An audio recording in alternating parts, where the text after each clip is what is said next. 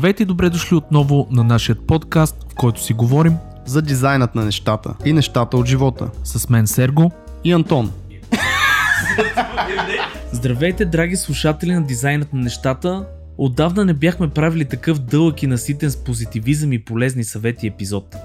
Това нямаше как да се случи без нашият гост.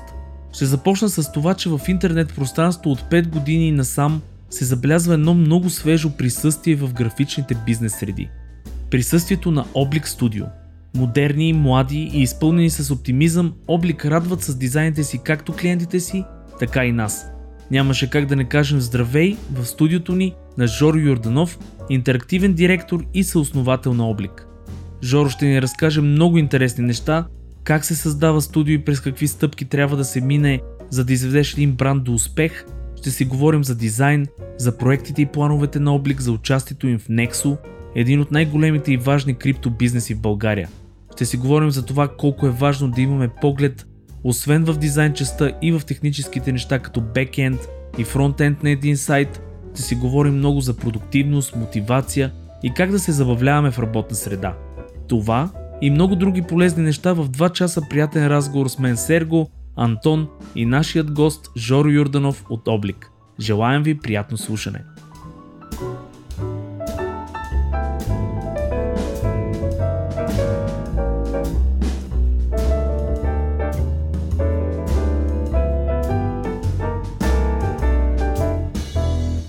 Е, здравейте хора, драги слушатели, готини, готиняци и готинячки. Много се радвам, че пак сте с нас. Аз съм Антон, Сергей моя съводещ и имаме трети човек, много якия гост, Зхоро. Зхоро, здравей. Здрасти, Жоре. Здравейте хора и благодаря за поканата. Е, благодаря, как? Че прие и че дойде тук. Сигурен съм, че много готин епизод ще направим. И Сергей, искаш ли нещо да кажеш на хората да, аз, или директно? Аз да... точно с Жоро си говорихме, между това е Зхоро Йорданов, uh, Head of Oblik, uh, Interactive Design, Interaction Design. Uh, точно на Жоро му обяснях, че всъщност ние започваме винаги подкастите супер лейм.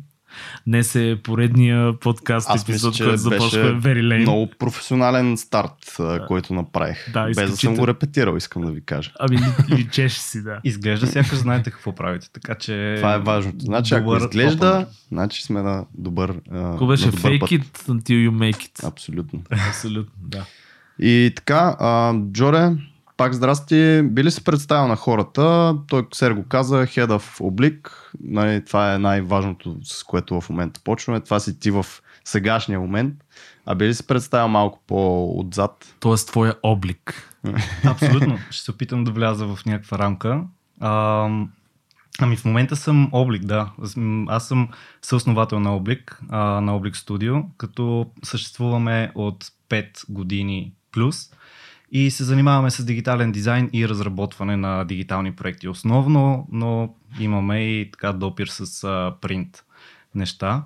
Така че м- моята роля принципно е в, а, в дигиталния дизайн и а, всякакъв вид дизайн за веб приложения, както и разработването им. Имам някакъв допир с, с, с, с development. У, на което ще се върнем по-късно. Задължително. Предполагам, че да, може да, да засегнем и тази част. А, иначе се занимавам с, с дизайн от петнайсет години, като започнах така в доста ранните класове в училище по един доста класически начин, покрай различни игри и правене на фенсайтове mm. за тях. Още от времето на FrontPage и X H T M L едно точка нула или нещо от сорта. Шараут на всички хора, които си спомнят какво е това. Значи за младите дизайнери, моля ви се, гугълнете го това нещо или ютубнете го, защото наистина е а, една емблематична част от а, дизайн M S, времето. FrontPage, да. Там където си слагаш едни мигащи работи, едни тичащи работи. Не само времето на, на флаша, дойде малко по-късно, при това беше някакъв кошмар.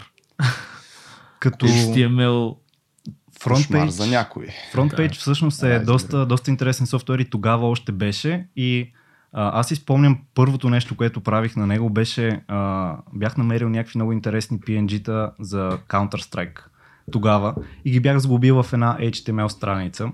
В един момент обаче, с What You See is What You Get едитора на FrontPage, в един момент обаче а, така, покрай някакви хора чух за нещо наречено Yahoo Site Builder, което беше по-advanced What You See is What You Get editor и свичнах на него, докато така отне сравнително кратко време, за да разбера, че всъщност с тези билдъри не можеш да направиш кой знае какво и трябва да, да свичнеш от превю молда, в който можеш с drag and drop да редиш неща в ейч ти ем ел мод и там всъщност е доста по-лесно да променяш някакви неща и, и променяйки тези неща, тези атрибути и параметри, всъщност да, да постигнеш доста по-адекватен резултат. Така че моят транзишън към, към код всъщност започна, започна по този начин. Просто бях фрустриран на това, че не може да местиш неща и то да изглежда както трябва и трябваше да започна да пипам някакви неща в кода. А вече с Photoshop и с рисуването, така наречено на, на интерфейси, беше може би две или три години по-късно, когато бях превъртял доста а, ейч ти ем ел темплейти, бях правил вече HitBG и DataBG тогава. Пак шаралът на да хората, неща, които, които да. са имали сайтове на HitBG. Абсолютно, това беше, беше доста, доста популярно и, и в един момент всъщност започнах да рисувам някакви интерфейси, които след това трябваше, а, вече не се, така, сленга не е този, но се а, наричаше рязане на дизайните, т.е. имаш го в Photoshop и трябва да го слайснеш. Смятайте, междуто, колко такова звучи като някакъв занаят, който усещате за дърводелство, примерно.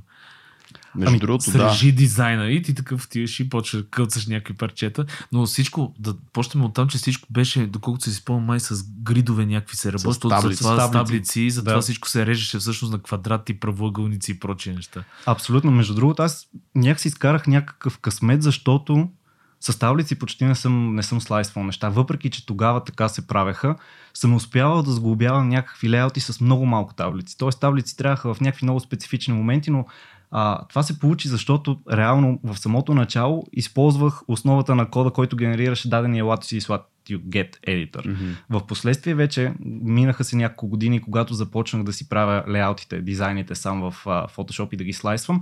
И тогава вече можеше, а, така, имаше по- по-широк браузър съпорт на, на дивове и въобще на друг типа markup, както и на си ес ес. И оттам някакси така неусетно прескочих момента с а, борбата с таблиците, но пък хванах друг а, интересен момент, който а, от а, перспективата на две хиляди и двадесета е доста, доста странен, а именно Internet Explorer шест, който дори не поддържаше прозрачни пи ен джи-та. И за да искаш, за, за, за, да, за да може да направиш а, примерно бутон с заоблени ъгли, това трябва да е, нали, който да можеш да го сложиш на различен бекграунд. Четирите ъгъла трябва да ги изрежеш. Да, четирите ъгъла, то всъщност се слайсваше, най, най, най-хитро беше с а, слайсваш двата ъгъла а, от, от ляво, и примерно. И ги флипваш. Горе и долу. Не, и след това слайсваш един дълъг а, а, ректенгъл, който има другите два от дясно, горе и долу дясно. Тези двата ги съединяваш в един div, в който имаш два или в един anchor в случая, mm-hmm. и вътре имаш един span, който всъщност ти прави самото заобляне.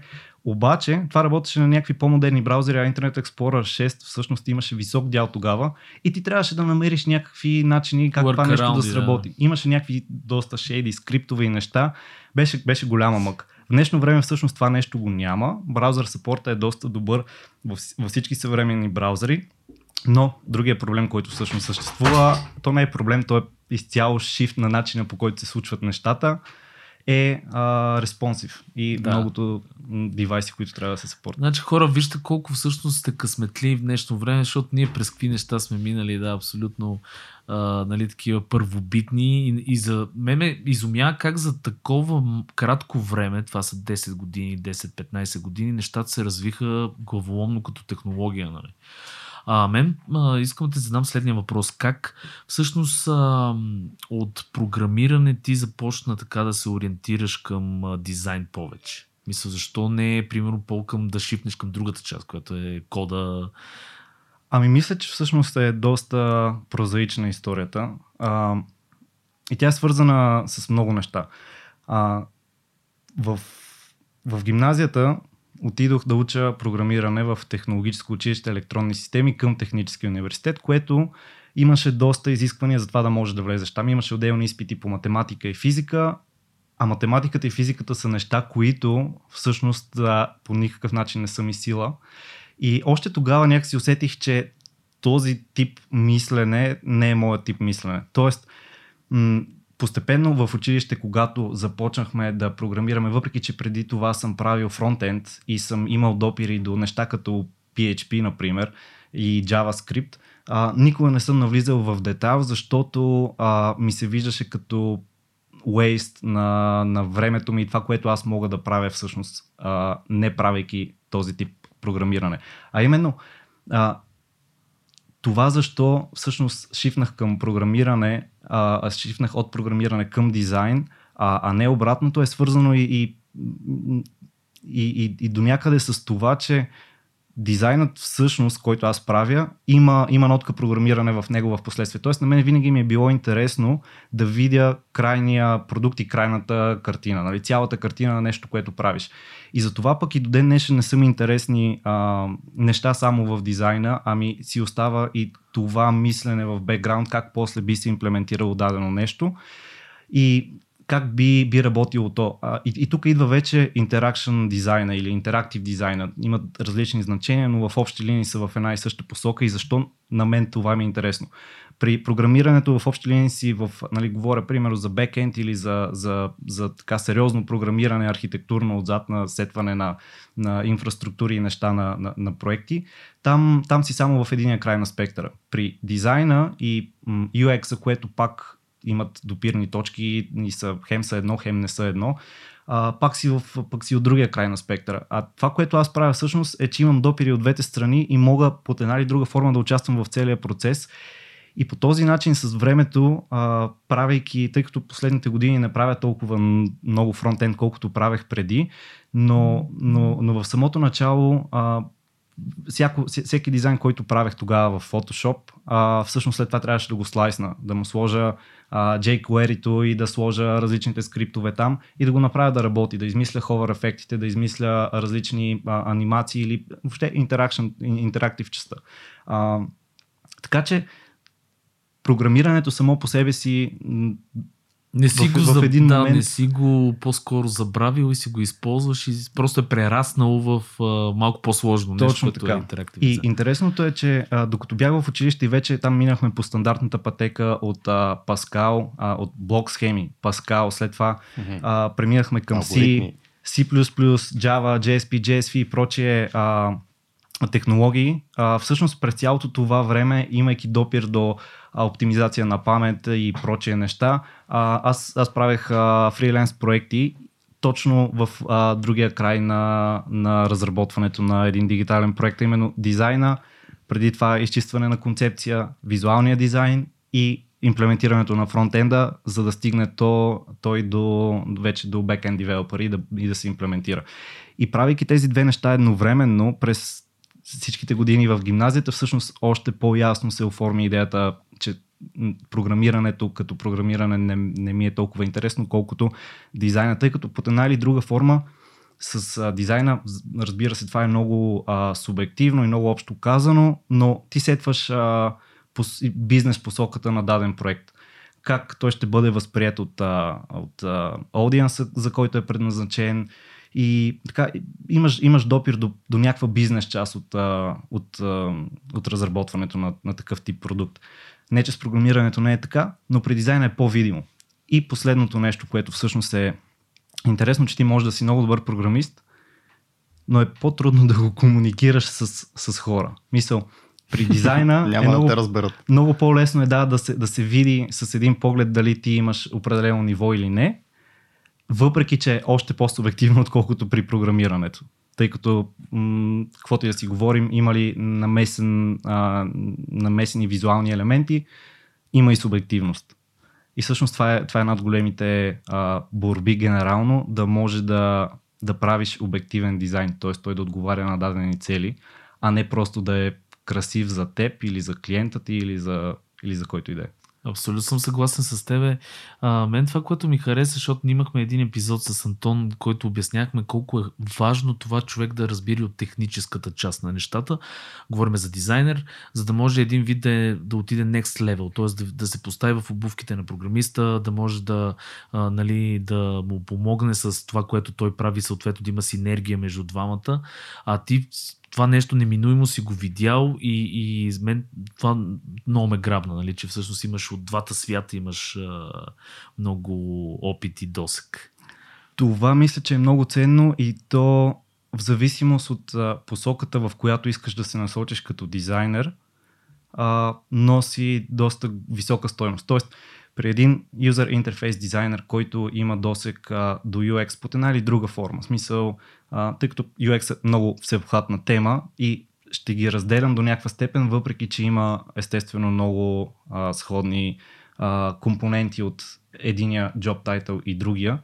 Но ако, ако тръгнеш в посока product дизайн а, или ако тръгнеш в посока маркетинг, така наречен дизайн, т.е. лендинг страници и неща, които трябва да, да конвертират, а, пак е, е, много е добре да, да, да можеш да се сработиш с, а, с програмистите, но за да се сработиш с тях всъщност а, трябва да имаш някакъв а, инсайт за това как се случва процесът, тъй като това е много ключово в, а, в моменти, в които гониш срокове, гониш цели или Или просто идеята на това, което разработвате заедно е, че трябва да се, да се случи за определен период от време, за да се валидира идея и не трябва да се вкарва толкова много ресурси. Тоест, там този а, поглед над, на софтуер девелопмент процеса е много ценен и може да е а, липсата му може да е deal breaker за крайния резултат. Тоест, ако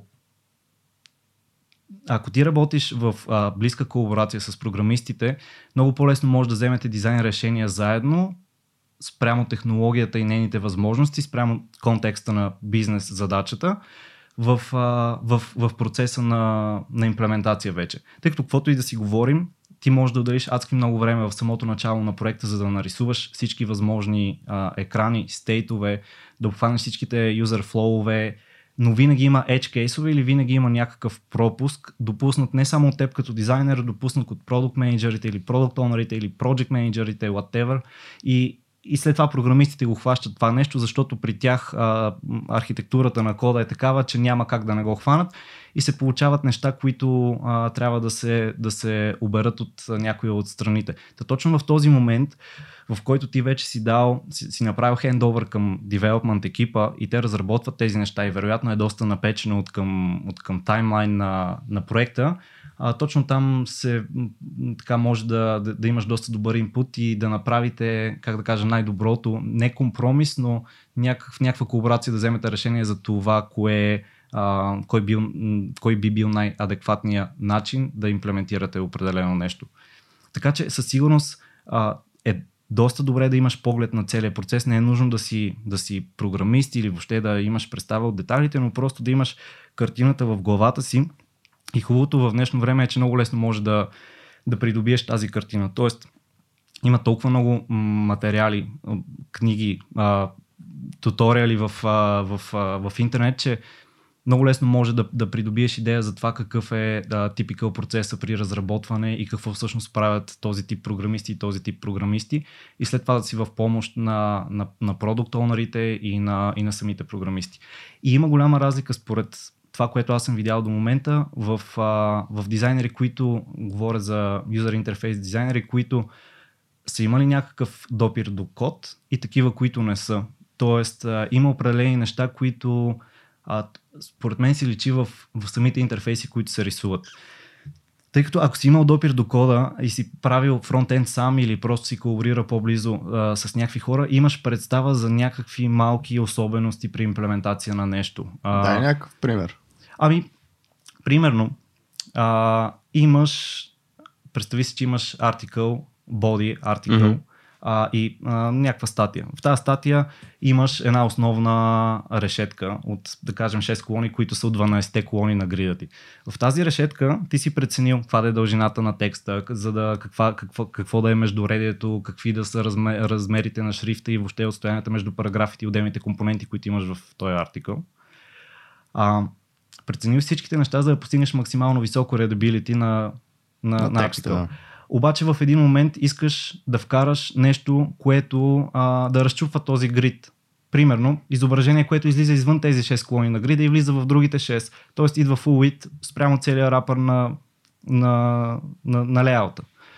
Това нещо има хиляди начини, по които може да се направи в а, фронтенд, а има хиляди начини, по които може да се направи така, че да не е окей okay в фронтенда. Mm-hmm. На различни девайси, а, може да се направи с хакове, може да се направи без хакове, може да не може да се направи, ако е вързано с си ем ес, който има динамични а, полета отзад и можеш, както в WordPress Gutenberg, да, да си drag and dropваш, да си редиш контент, супер къстъм контент в, а, в, а, в, а, в артикъл, в бодито му.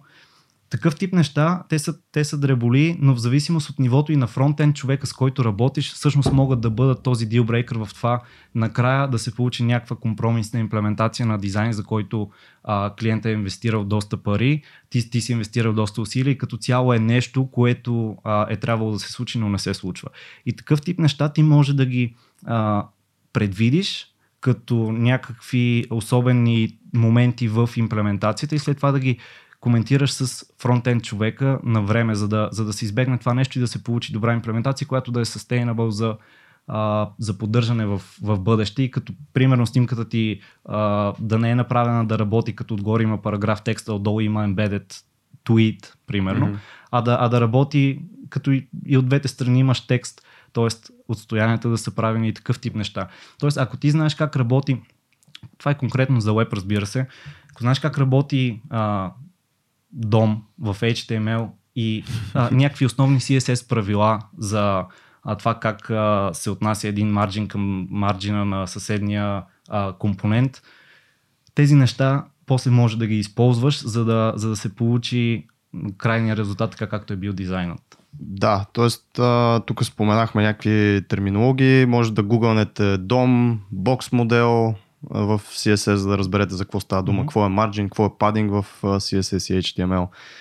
И това, което казваш, е много вярно и най-малкото дори поне някакви неща да назнаеваш в моменти, в които наистина има теншън в ситуацията, защото утре приема е крайния срок и трябва днеска се направи някакъв дизайн, ти ще знаеш кое е по-лесно за фронтендъра и кое е по-трудно. Защото ако си го направиш на Photoshop както ти си искаш, защото си видял в дрибъл някакъв як, някакво яко разположение, лейаут и си го направиш по този начин и не знаеш всъщност, че отзад има код за това нещо, как се отнасят единия елемент към другия, как като ако всичко е в грида за фронтенда е много по-лесно, отколкото ако някакви неща излизат от грида. Uh, ти просто ще влезеш в uh, един фистфайт с uh, програмиста и не знам, не знам какво ще се получи накрая, но е важно да се знае. Аз не мога да разбера хора, които примерно си искат само дизайн да правят и, и си мислят, че после фронтендъра примерно идва с някаква магическа пръчка, там нещо прави, размахва и го прави това да, да работи и да е кликабъл и да е интерактивно. Абсолютно, аз да, тук между другото, понеже много ме, ме тригърнахте, само искам да кажа две-три неща. Значи ние все пак правиме функционален дизайн, ние не правиме картина, не правиме mm-hmm. маслена живопис, която някъде седи за красота, ние правиме нещо, което работи и клиента обикновено съм забелязал и в моята практика, че а, раз, много се модерира мнението на клиента с дребни пропуски. Значи дизайна може да е прекрасен, перфектен, но примерно, както казахте вие, на респонсив няма да работи, да кажем нещо, няма да се сваля текста отдолу под картинката и нещо ще се случи, което е дребно и тогава започват проблемите, нали. И от страна на комуникация, и от страна, нали, на екипа, и клиент екип, изобщо тия неща почва да се мешат и става едно малко out of focus, нали, от, от, от това нещо, което е всъщност е готиният продукт. Което, за съжаление, си е май естество на работата и си се случва постоянно. Но е хубаво да поназнайвате код това наистина или поне basic принципи за това как да улесните работата на вашия помощник или колега програмист. Абсолютно. Има, има две неща тук. Едното е, че в днешно време всъщност фронтенд, като Да, да го кажем фаза от разработването на един проект, било то вече мобайл или деск, десктоп уебсайт, няма значение, всъщност е доста обособена фаза. Тоест едно време беше доста често срещано да може да намериш дизайнер, който да нарисува самия интерфейс и след това да го имплементира до степен, която е готова за а, връзка за бекенд. С бекенда. В днешно време обаче самия workflow на сетване на един проект за фронт-енд разработване е доста по-адванст. Има много инструменти, много добри практики и много особености при използването им, за да може ти да направиш а, накрая проект, който да се поддържа лесно, да се разработва лесно и да отговаря на стандарти. Тоест, доста по-висока е, висока е бариерата за навлизане в фронт-енда. Но не е нужно да навлезеш в дълбочина, нужно е да имаш някаква представа за основни концепции. Както Антон каза, бокс модел, а, основни неща в си ес ес, не ти трябва да знаеш вече девелоперите как си сетват средата, какво използват за пакетиране на асети и прочие неща. Това са някакви да, неща, и такива работи, които, да, които а, са отнесени изцяло към, mm-hmm. към тяхната практика. И другото нещо, което Серго каза, е за, за функционалния дизайн. Това е много нещо, което и мен много ме тригърва и всъщност много хора си мислят, и, че правим някакъв вид арт. И това, че си дизайнер и че се определяш като дизайнер, означава, че ти всъщност можеш да рисуваш или а, си така, учил история на изкуството и подобни неща, които са много полезни, но дават ти много добра а, посока за мислене и за концептуализация на различни идеи, но всъщност а, няма нищо общо с изкуството, според мен.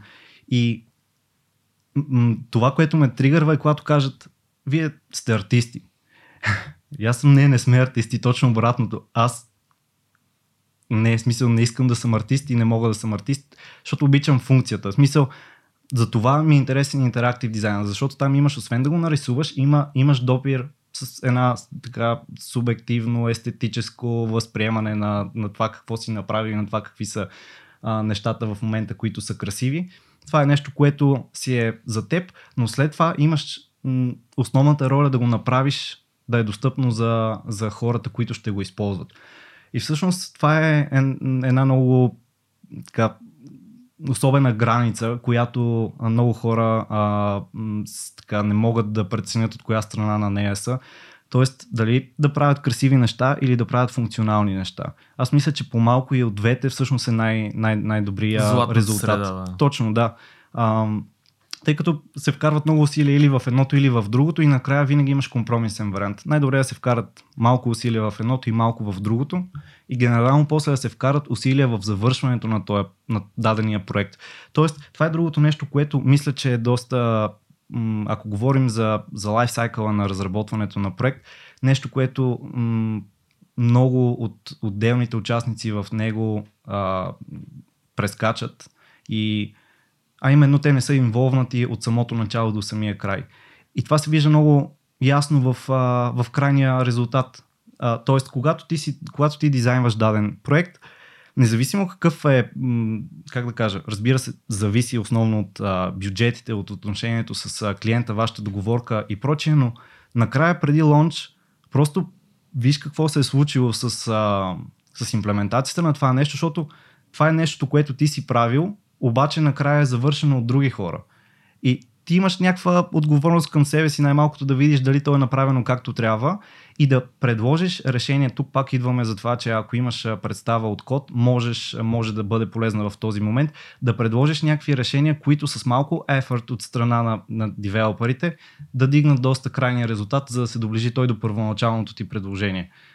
Което няма много да им хареса, това го имайте в предвид на девелоперите, защото аз съм го правил и като излезнат с еми това не мога да се направи, аз като им давам едно решение и те нали се ще излизат криви, излизат кривите. Излизат файт. Заещи ли се от Mortal Kombat и се почва някой. Това, да. Това ми е една от любимите а, други теми, която е много специфична, а, но всъщност много зависи от а, самия девелопър и какъв, а, как да кажа, какъв relationship бонд имате с него, колко, колко сте работили заедно. И доколко си познавате като, като качество и начин на мислене. Тъй като всъщност това е доста неприложимо за проекти, които са one-time проекти и да кажем идва, а, идва клиент, той търси дизайн студио, има in-house екип, с първи път работите заедно, правите някакъв кик-оф митинг с дев екипа, разбирате се, че те използват това, това и това като технологии и ти а, като дизайнер трябва да имаш прави това, това и това. И накрая правиш хендофа към девелоперите и се чувате евентуално след като е лончнат проекта да си кажете браво. Е, е това, това нещо е, това се случва и е нормално. Въпросът обаче е, че другия апроч може да сработи много добре и да се избегне момента с а, тези fist fights. А, а именно да се поинтересуваш девелопера въобще какво мисли за, за дизайна, да го включиш на по-ранна а, фаза от, а, от самия процес. Разбира се, тук идва, а, идват някои други специфични момента, а именно как клиента като project manager. Разбира се, той може да има и dedicated project manager, но може и самия stakeholder да е project manager, доколко той би оценил това нещо. И тук вече навлизаме в съвсем друга тема, как ти селваш твоя процес и, и доколко той би бил възприят от, от срещната страна. Тоест това пак е някакво задължение на, според мен, на, на дизайнерите да, да, да направят някакъв онбординг. Да, да направят онбординг за това как би се случил процеса най- най-добре. Разбира се, това е дискусия, защото но поне те... да се стартира тази дискусия. Защото те са на първа стъпка реално. Тоест фронтендерите, както ти каза, значи тук пак да, да влезем за приятелите ни новобранци.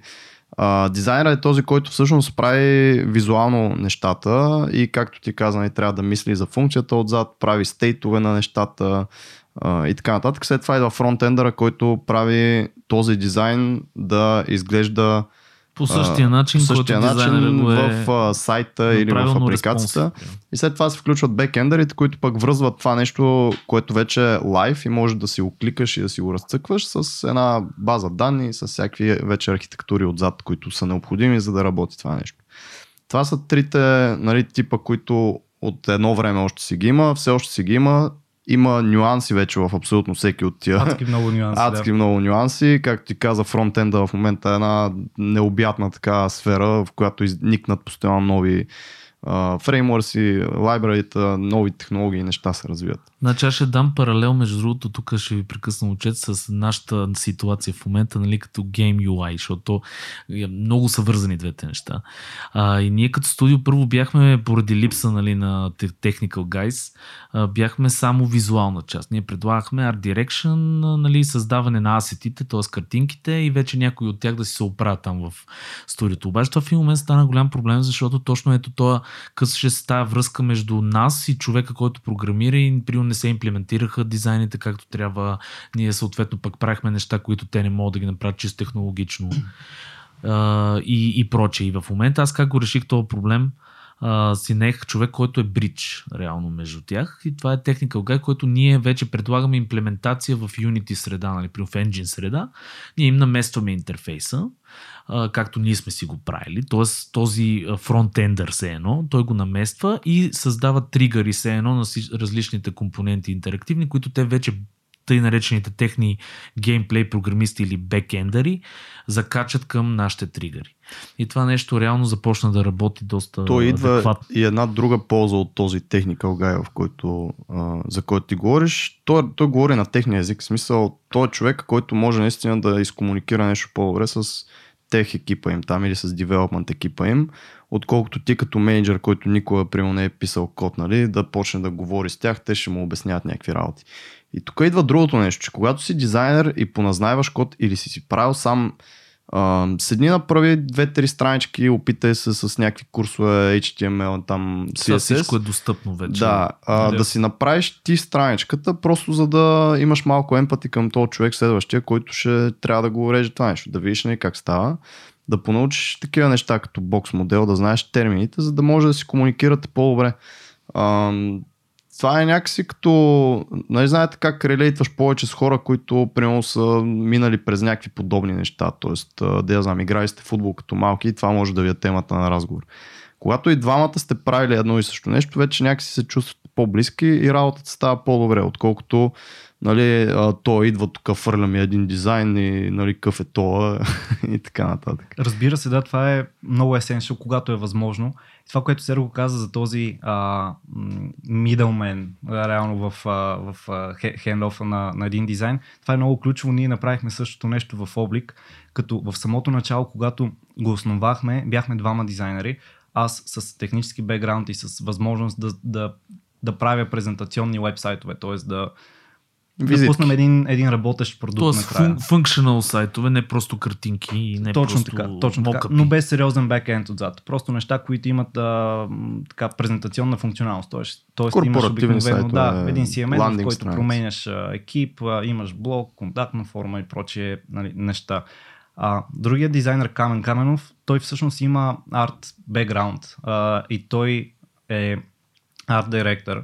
Като всъщност двамата се допълвахме в това отношение, тъй като има, той а, има такова мислене насочено към а, изчистването на концепция, има, има съвсем друг поглед над едно дизайн решение спрямо моя, тъй като в, моя, в моята глава в бекграунд се случват някакви неща, които са свързани с имплементацията на даденото нещо, на каква технология, защо, как. А, и всъщност това, това е една добра... М- синергия между... Точно така, да. да. В един момент обаче...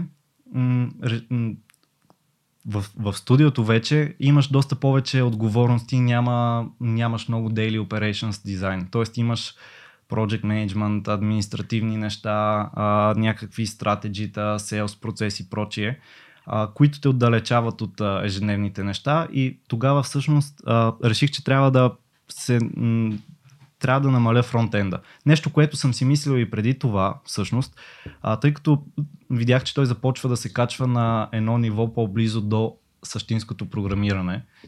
И, и в този момент всъщност намалих моя инпут от към фронтенд и въобще м- website development.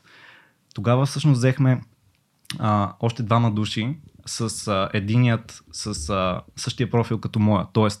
дизайн и технически бекграунд с възможност да имплементира уебсайтове. И другият, който всъщност е програмист и има много добър поглед над а, технологии като Node.js и въобще JavaScript свързани неща, което е хайпа, независимо дали това се харесва или не. Последните години много от нещата се правят на JavaScript. И това всъщност ни помогна да, да продължим и да погледнем малко повече в тази посока, а, да изкарваме добре изглеждащи финални продукти, защото имахме абсолютно същия проблем, който и вие сте имали. Ние правим дизайн, накрая обаче работещият продукт не е това, което ние бихме се радвали, че сме направили. Съответно, с няколко проекта смисъл, по-късно, да. да, пада мотивация, пада желание и, и си казваш, окей, значи трябва да има някакъв начин това нещо да се фиксне. И това е начинът. В смисъл, инвестираш в а, колаборация с други хора. Под една или друга форма.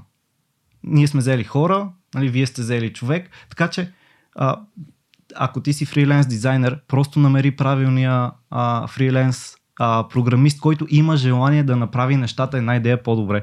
Хора, защото това е много ключово.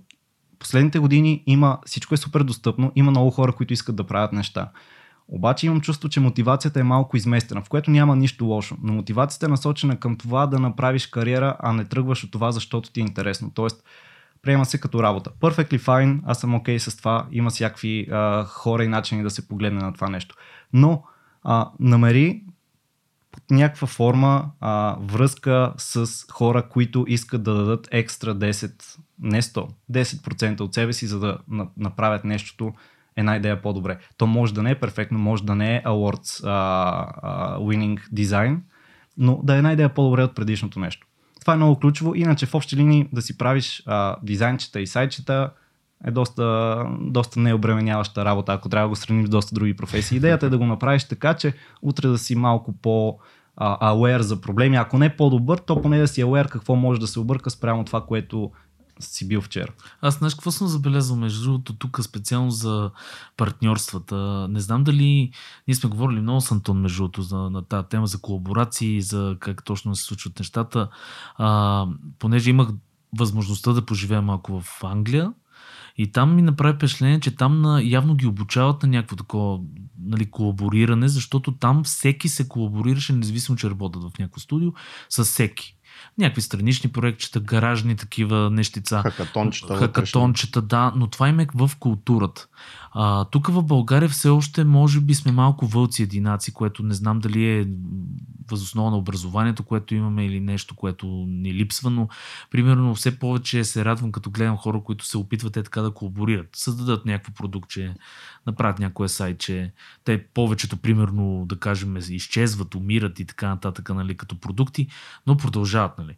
И това трябва да се възпитава, според мен, в младите хора и изобщо в а, новите поколения да колаборират, да си правят проектчета и да се събират заедно и така. Абсолютно съм съгласен, като всъщност според мен имам теза, че а, колаборацията и това да, да, да извадиш нещо от нея и тя да, да сработи в един момент, всъщност ключа е в постоянството, а постоянството е ключа към всичко всъщност. Тоест, според мен много от подобните колаборации работят до един момент.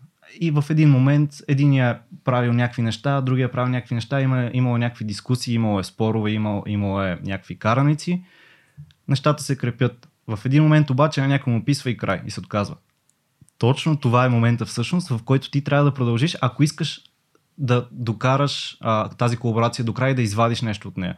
Защото в противен случай е пълен waste. Инвестирал си три години с този човек, примерно, и...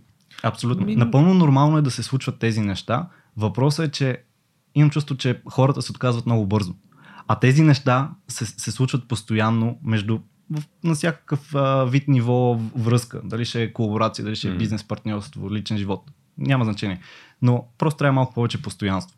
И това постоянство се отплаща, тъй като то работи с натрупване. И, и въжи за всичко. Въжи за, за вдигане на дизайн скил, за поглед над а, индустрия или над, над каквото и да е. Колкото повече време инвестираш в, а, в дадено нещо, толкова по-специфичен е момента на отказването. Което не означава, че ако нещо не върви, ти трябва да го буташ до безкрай. Тук има тънки момент, че много внимателно трябва да а, оцениш за себе си кога едно нещо е изчерпано. Но в повечето случаи, според мен, то не е. Независимо от, по линия на колаборацията и на работата в екип, доста е трудно наистина това нещо. В, в училищата, поне в, в, в училището, в което аз бях, а, имахме доста проекти, които а, се случваха колаборативно и поради една или друга причина. Там, там сме а, учили за version control и Git а, а, и нали, как да, да програмираш заедно с друг човек и как да концептуализирате даден проект и да го завършите. Дипломните ни работи там бяха, имаше възможност да ги направиш в колаборация с, с друг човек. Това изгражда много навици, които навици в последствие се отплащат. Но на ниво училище или университет тези неща, а, как да кажа, може и да не са толкова beneficial, защото нали, на, на всеки се е случвало да попадне в група и в, в училище, например, с хора, с които се знае, че на тях не им е много интересно това цялото нещо и те няма да дадат кой знае какъв инпут и ти трябва да се оправиш сам накрая.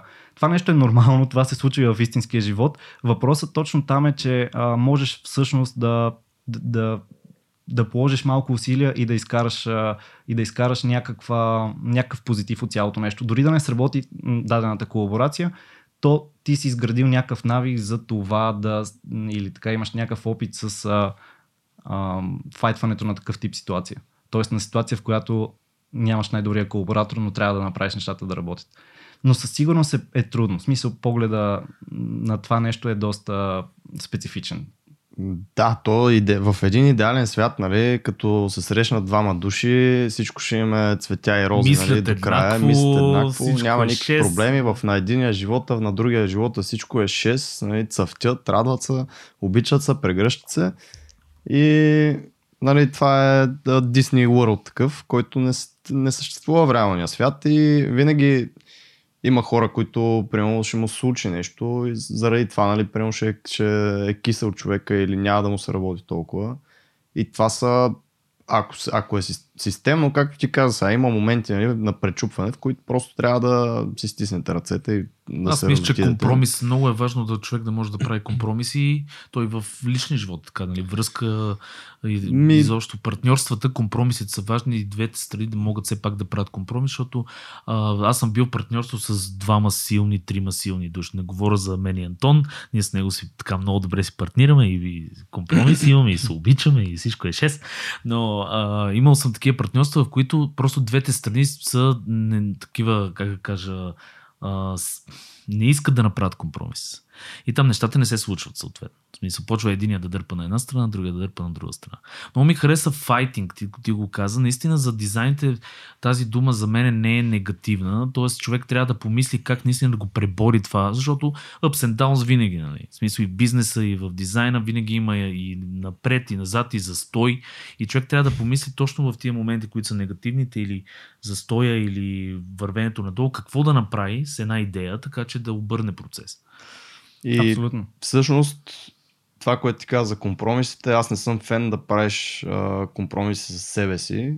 Тоест, ако наистина, както, ти, както Жоро каза, това е а, един нюанс, който ти трябва сам за себе си да усетиш и да разбереш дали трябва да пушнеш, нали, през това нещо и да го преодолееш и съответно да си научиш всички тези уроци, да се почувстваш по-уверен, защото, нали, като прескачаш всяка една такава ситуация, ти почва да се чувстваш като Uh, по-уверен, че можеш да си колаборираш вече с абсолютно всякакви хора. Аз познавам такива хора, които просто могат да си комуникират, колаборират, uh, винаги все едно знаят какво да кажат, за да тръгнат нещата. Нали? Това нещо uh, до някъде според мен е вродено, до някъде може да се научи, но когато вече усещаш, че това просто те изтисква и те смачква и те натиска прекалено много и за прекалено дълъг период от време, тогава това нещо вече е компромис с а, твоето психично здраве, твоето физическо здраве, а, твоето щастие и така нататък. Същото и с връзки, за мен е компромис със себе си.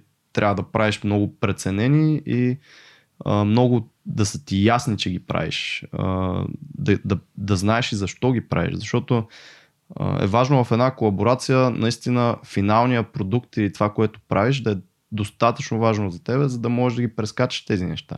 Ако не ти пука за финалния резултат, ти няма за какво да се изнасилваш да го бориш този човек или тия хора. Въпросът тук е, че какво е финалният резултат, т.е. тази дефиниция на финалния резултат е много важна, тъй като финалният резултат си ти също така след този проект, mm-hmm. т.е. опита, който ти си натрупал. И тук вече идва нещо друго, което в... А... Още в ТУЕС един преподавател ни казваше, тъй като там в а, така вече по-големите класове беше а, доста натоварващо като програма.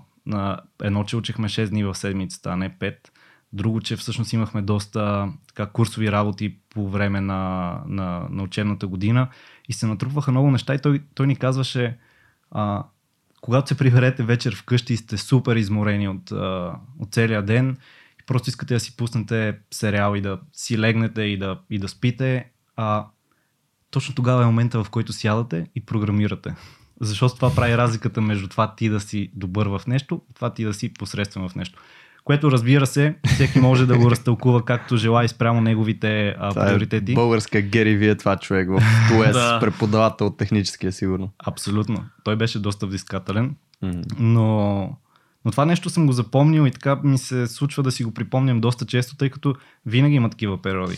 И има периоди, в които си струва да натиснеш, трябва да знаеш кога да натиснеш, mm-hmm. трябва да знаеш кога а, трябва да го, да го направиш смарт. Защото това е другото нещо, което е супер важно. Не всичко е хамология, не всичко е просто да седиш и да, и да цъкаш пред някакъв компютър по десет часа на ден, двайсет часа. Както аз му викам, да. Да, абсолютно. Точно обратното. Въпросът е обаче, че за да можеш да работиш смарт, според мен по една или друга форма трябва да минеш през а, това да ти изтекат очите пред монитора и в един момент започваш да виждаш неща в а, твоя процес, в себе си, в начина ти на, на работа и на мислене, които ти можеш да оптимизираш и всъщност да спестиш много усилия. И тук идва осемдесет двайсет, нали, правилото, mm. че всъщност можеш да докараш много от резултатите с почти никакъв ефорт. Въпросът е, ако си перфекционист, което е проблем, което е негатив word в моя речник, всъщност да знаеш коя кога да спреш, извиня, ако си негатив. перфекционист, а, перфекционист. Да, ако искаш винаги да бъде изпипано, няма такъв момент, в който mm. всичко е изпипано. И това, е, това обаче е нещо, което а, според мен, нали, всеки се бори сам с него доста дълго време преди да се откаже и да разбере, че всъщност не се случва mm. така. И, и всъщност е много важно да си, да си даваме сметка за това а, какво целим като краен резултат. Било то от проект или от а, колаборация, която е mm-hmm. по-дългосрочна, какво искаме да постигнем и какво си струва да дадем, за да го постигнем. И тук стана много а, така абстрактно, но всъщност има едно такова казване, че а, ако примерно бутстрапваш някакъв продукт, правиш нещо, искаш да го, да го пуснеш, обаче никога не е достатъчно добър, за да го пуснеш и се има нещо, което искаш да подобриш и трябва да подобриш и не може да го пуснеш. Ако го пуснеш и не, и не те е поне малко срам от това, което си пуснал, mm-hmm. значи вече си закъснял. Мисля, ти си вкарал това супер е... много а, енергия, а, супер много усилия в нещо, което дори не знаеш дали ще има интерес към него. И това нещо е много захабяващо. И тук идва друга пък тема, която е за менажиране на енергията, такова, на energy levels. Защото реално ние не, не разполагаме с време, еди си колко часа на ден, обаче всъщност единственото нещо, което разполагаме е енергия и тази енергия трябва да е разпределена правилно и да се канализира правилно, за да донесе някакъв резултат. А, и това пак е по линия на това колко а, усилия, а, нали, кога е правилно да ги вкараш в, а, в какво. Защото има моменти, в които нямаш енергия, по-добре е просто да затвориш всичко, да излезеш, три дни оф, ако разбира се го позволява а, проекта и цялата ситуация, но според мен идеята е, че всеки трябва да работи в, в посока, в която да може да си го позволи това нещо. В, а, То да това може да е кога... на, всичките, на всички дизайнери такова мечтата, това е а, когато искам ще си работя, когато искам ще си почивам, ще си ходя на едно островче. И това е наистина много важно да се работи в посока процеси и в посока...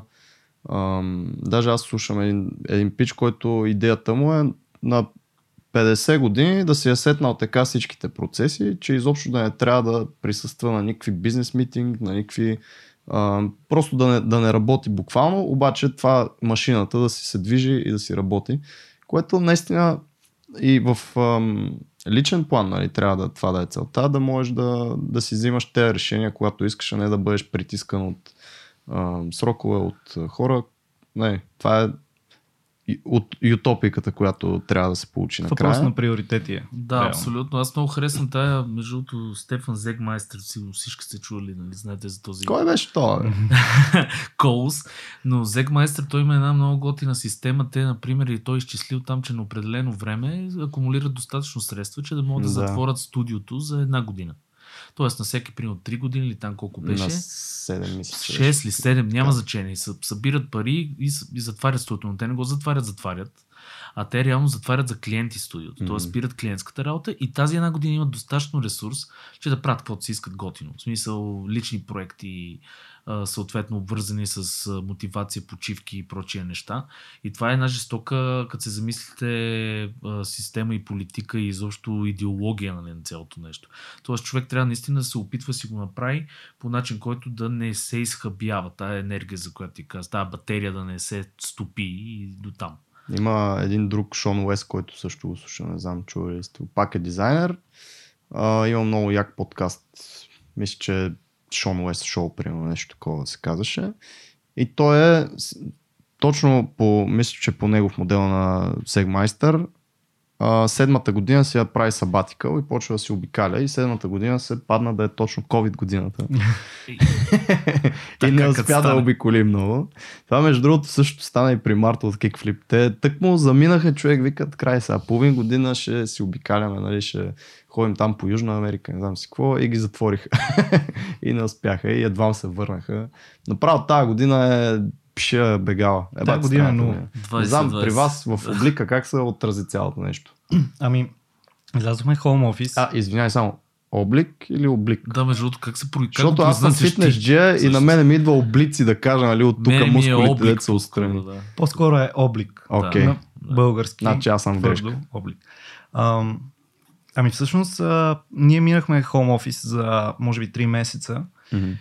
и в един момент решихме, че всъщност няма какво повече да, да чакаме и се върнахме обратно в офиса, тъй, тъй като и работата, която вършим е такъв тип, че а, трябва да сте заедно. Да, трябва да сме заедно, тъй като основният продукт, по който работим, е в продуктова компания, т.е. не, не сме някакво място, на което се аутсорсват неща, ами изграждаме нещо и там процесите са една идея по различни от това, което е в типикал, да кажем... Трябва да сте по-тясни един с друг. Точно така. Има, има много неща, които се изграждат и в момента. В Облик като цяло имаме а, така, сме remote friendly компания, тъй като това винаги ни е... М- поне на мен лично винаги ми е помагало да мога аз да преценя дали да отида в офиса, дали да, да, да остана в къщи, дали да отида някъде в кафене или, или където преценя и да, и да свърша а, задачите, които имам за деня, в зависимост от това какви са те. А, и мисля, че това нещо е много важно, човек да, да се познава и да знае дали е по-продуктивен в определен интервал от време, в определена локация, било то вкъщи или в офис, или има някакви други особености. Така че ние минахме home office и имахме, имахме изградени ремонт процеси. Имаме хендбук, в който са описани а, неща, които са свързани с процеса ни и реално няма значение дали всичките ще сме в офиса или двама човека днеска ще са оф. Въобще ли нямаме стриктна политика за това. А, понеделник, петък, нали, ти си от девет до шест в офиса. Напротив, имаме доста, доста свобода в това отношение, защото не вярвам в, в обратното, но пак това е с договорката, че зависи по какво точно работиш. Задачата. Това е ясно, да, това, това въобще не е, нали, за нещо... По-скоро за... естеството на задачата. Естеството дали на задачите, да. да, точно така. Защото има периоди и проекти, които изискват обратното. Така че а, на нас ни се отрази по отношение на това. Едното нещо беше, че бяхме вкъщи. Другото нещо беше, че естествено канцелир, канцелираха се някакви проекти, които а, очаквахме да започнат. Бяхме mm-hmm. договорили и всъщност отпаднаха. И оттам насетне, а, както всички... М- така, м- хора, предполагам, а, се чудихме какво става, нали, какво, какво правим. Не бих казал, че а, беше лесен период, тези три месеца, в които бяхме вкъщи и в общи линии бяхме влезли в emergency а, mode, mm-hmm. защото а, тези три месеца, окей, въпросът е следващите всеки три, беше оплашен и ние бяхме в същото положение, абсолютно същото положение. Бе. Да, и, и се чудиш, мисъл, какво трябва да направиш? Ще продължиш ли в тази конфигурация, в този формат или не? Сега ли е момента или да изчакаш още mm-hmm. малко? Обаче в един момент, като започваш да, нали, to, to burn cash и и си такъв, кога е правилната стъпка да и какво да предприема. Така че минахме през тези неща. Костваше ни немалко усилия и ресурси, за да задържим а, екипа и да не правим компромиси с, а, с тях. А, в общи линии имахме един такъв а, разговор с екипа, а, в който им казахме, че нещата за сега остават така. Тоест няма промени в, а, в начина на работа и, и типа неща, които правим. Uh, но в общи линии им казахме съвсем откровено, че не сме сигурни uh, този квартър ще е така, следващия квартър как ще е. И реално uh, това нещо, uh, казахме им следното, в общи линии трябва ни, трябвате ни на сто и петдесет процента, обаче всички са притеснени, вие сте притеснени, нали, близки, семейство, ние сме притеснени, uh, така че искам просто да знам кои от вас са на сто и петдесет процента, кои от вас не могат да бъдат. За да, за да можем да планираме ресурси и да видим как да излезем от тази ситуация и всъщност да имаме някакъв advantage от нея.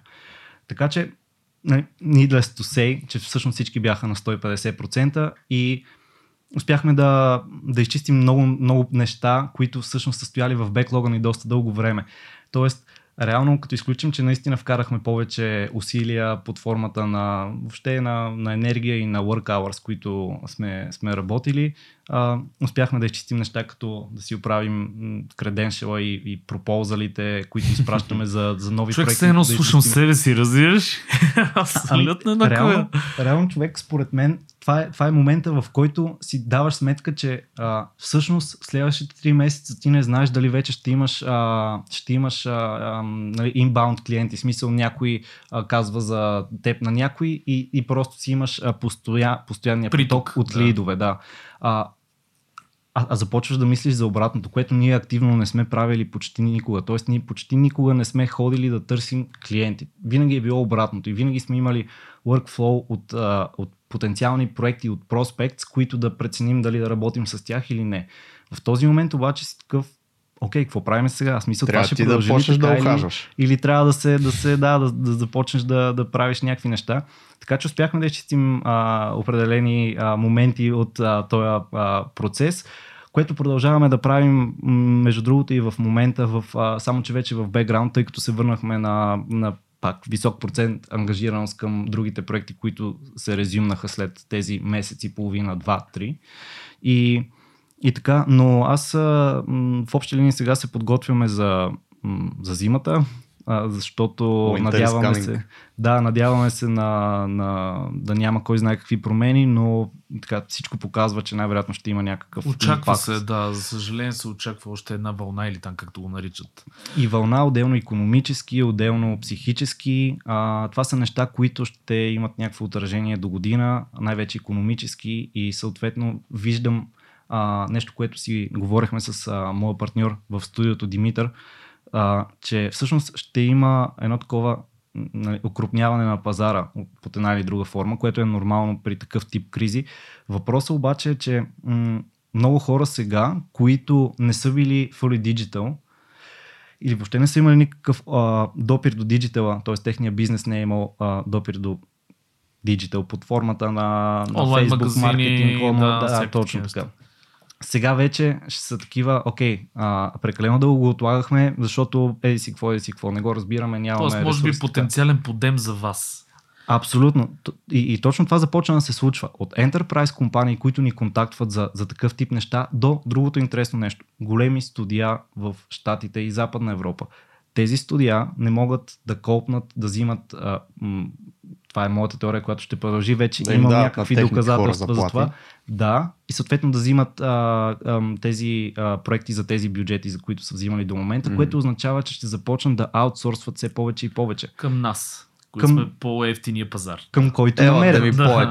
Към който намерят. Въпросът оттам насетне е вече нали, как, а, как а, нали, хора като нас могат а, да текнат адвантидж, ако искат от това цялото нещо. Така че под една или друга форма, въпреки че а, така изгърмяхме доста козове, които имахме през тези три месеца, а, имаме други такива, които нали, доста безсънни нощи ни помогнаха да ги формулираме и сега работим по някакви други насоки. Тоест, това е нещо, което абсолютно никой не е очаквал и има в момента два типа компании, дори хора като личности просто, които едните са намерили някакво друго решение, са помислили, нали... А, са решили да пиват над по един или друг начин, да си променят посоката и другите, които просто са си казали това е края на света, апокалипсис, а, какво да правя, кеш-аутвам колкото мога нали, и до там.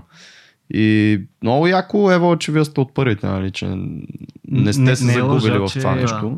Не е лъжа, че, а, че е било страшно малко. Мисъл, да. беше, беше страшно наистина. А, и, и много е... Много е м- странно как всъщност някакви неща, които направихме в края на миналата година, чисто стратегически, които нямаше как да направим през тези три месеца, всъщност ни помогнаха а, mm. да задържим положението. Тоест, ние Ти имахме... си знал предварително. Не, човек. не знаех. Не знаех за това е човека, който не ни предупреди за COVID. не знаех за COVID, а, но... Но се очакваше така или иначе да, някаква криза, криза идваше. Говореше се, банки, да, говореше се. Което дали щеше да е двайсет и първа, двайсет и втора, двайсет и пета. Идваше си, да. Идваше, да. И ние това нещо си го говорим от много отдавна в, в студиото. А, говорят по линия на някаква стратегия и това какво да правим с различните буфери, които разполагаме на различни ресурси. И миналата година всъщност започнахме да, да, така, да предприемаме някакви първи стъпки в тази посока. И всъщност ги използвахме този инструмент по-рано, отколкото, а, отколкото предполагахме, но... Аз между кой е, то... да, ви, кой е финансовия човек при вас? Има ли такъв икономическата глава в компанията, която а... движи? Или всички сте дизайнери, програмисти и просто някои поназнаеват и се интересуват от такива неща? Да бизнес. Имаме кой? такъв човек. Имаме той такъв човек, човек, но всъщност а, това ме подсеща за нещо, тъй като сега А, моя брат, който всъщност е другия човек с моя профил, тъй като пак е завършил същото училище с програмиране и с, а, отделно се занимава с дизайн. А, как беше? Владо? Да, нали? Владо. А, той всъщност а, сега е в отпуск, излезе mm-hmm. в петък и е някакво време off. И в Slack преди да излезе, нали, направи си хендовъра към отделните да. хора, които да му поемат нещата. И най-отдолу написа, остави си телефона и каза, ако има нещо, е това е моят телефон, да ми пращате пари в Revolut. Доста добро. Тъй като, тъй като си говорихме, че трябва наистина да, да излезе off mm-hmm, на сто процента. Mm-hmm. И Да, кой човек е, кой е финансовият човек? Той е нас... с революта. Не, не е той. Не е той, но би могъл да бъде, ако този номер го използват повечето колеги. А, всъщност Димитър Портогеров, който е м, един от тримата съоснователи. Mm-hmm. В началото бяхме аз, Камен Каменов и Димитър Портогеров, като аз и Камен сме двамата дизайнери с двата различни профили. Да. Един е от програмиране, другия от а, арт. А Димитър Портогеров всъщност той не е дизайнер. А, той има различен а, опит и доста а, широк бекграунд от неща, които е правил. Живял доста дълго в щатите, учил е ейч ар, а, управлявал е различни видове, а, така, да кажем, бизнеси, които всъщност не са пряко свързани с тек. И всъщност с него имахме този клик в а, самото начало, когато започнахме а, студиото, и той започна да се занимава с тази част. Тоест всякакви административни неща, mm-hmm. а, финансови неща, счетоводни, счетоводни, да. Тъй като има много бумащина и много неща, които... Страшно много има в бекграунда. За такива да, като нас не са много фън нещата. Те са много, много разфокусират. Да. А, те могат да бъдат фън. На мен лично са ми фън до някаква степен, защото пак... Ти казвам, си ненормален. Не, човек, целия, цялата картина. Това е, това е което на мен ми е интересно. Мен ми е интересна цялата да, картина. Да, да. От това как се чувстват хората, до това какви са документите как за дадените хора. И, и аз го харесвам, и... само да кажа. Yes. Добре, значи двамата сте ненормални, аз съм нормален. Ако... А, с а, този пич, как каза, добре. Димитър. А, Димитър. Димитър. Димитър. Димитър, с него сте се познали преди това. А, как или... го онборднахте всъщност? То, как познавахме се някакво време. Ами онбординга беше взаимен, тъй като когато започвахме студиото, от една страна имахме идея какво искаме да направим, от друга страна нямахме идея. Мисъл, беше отворен формат.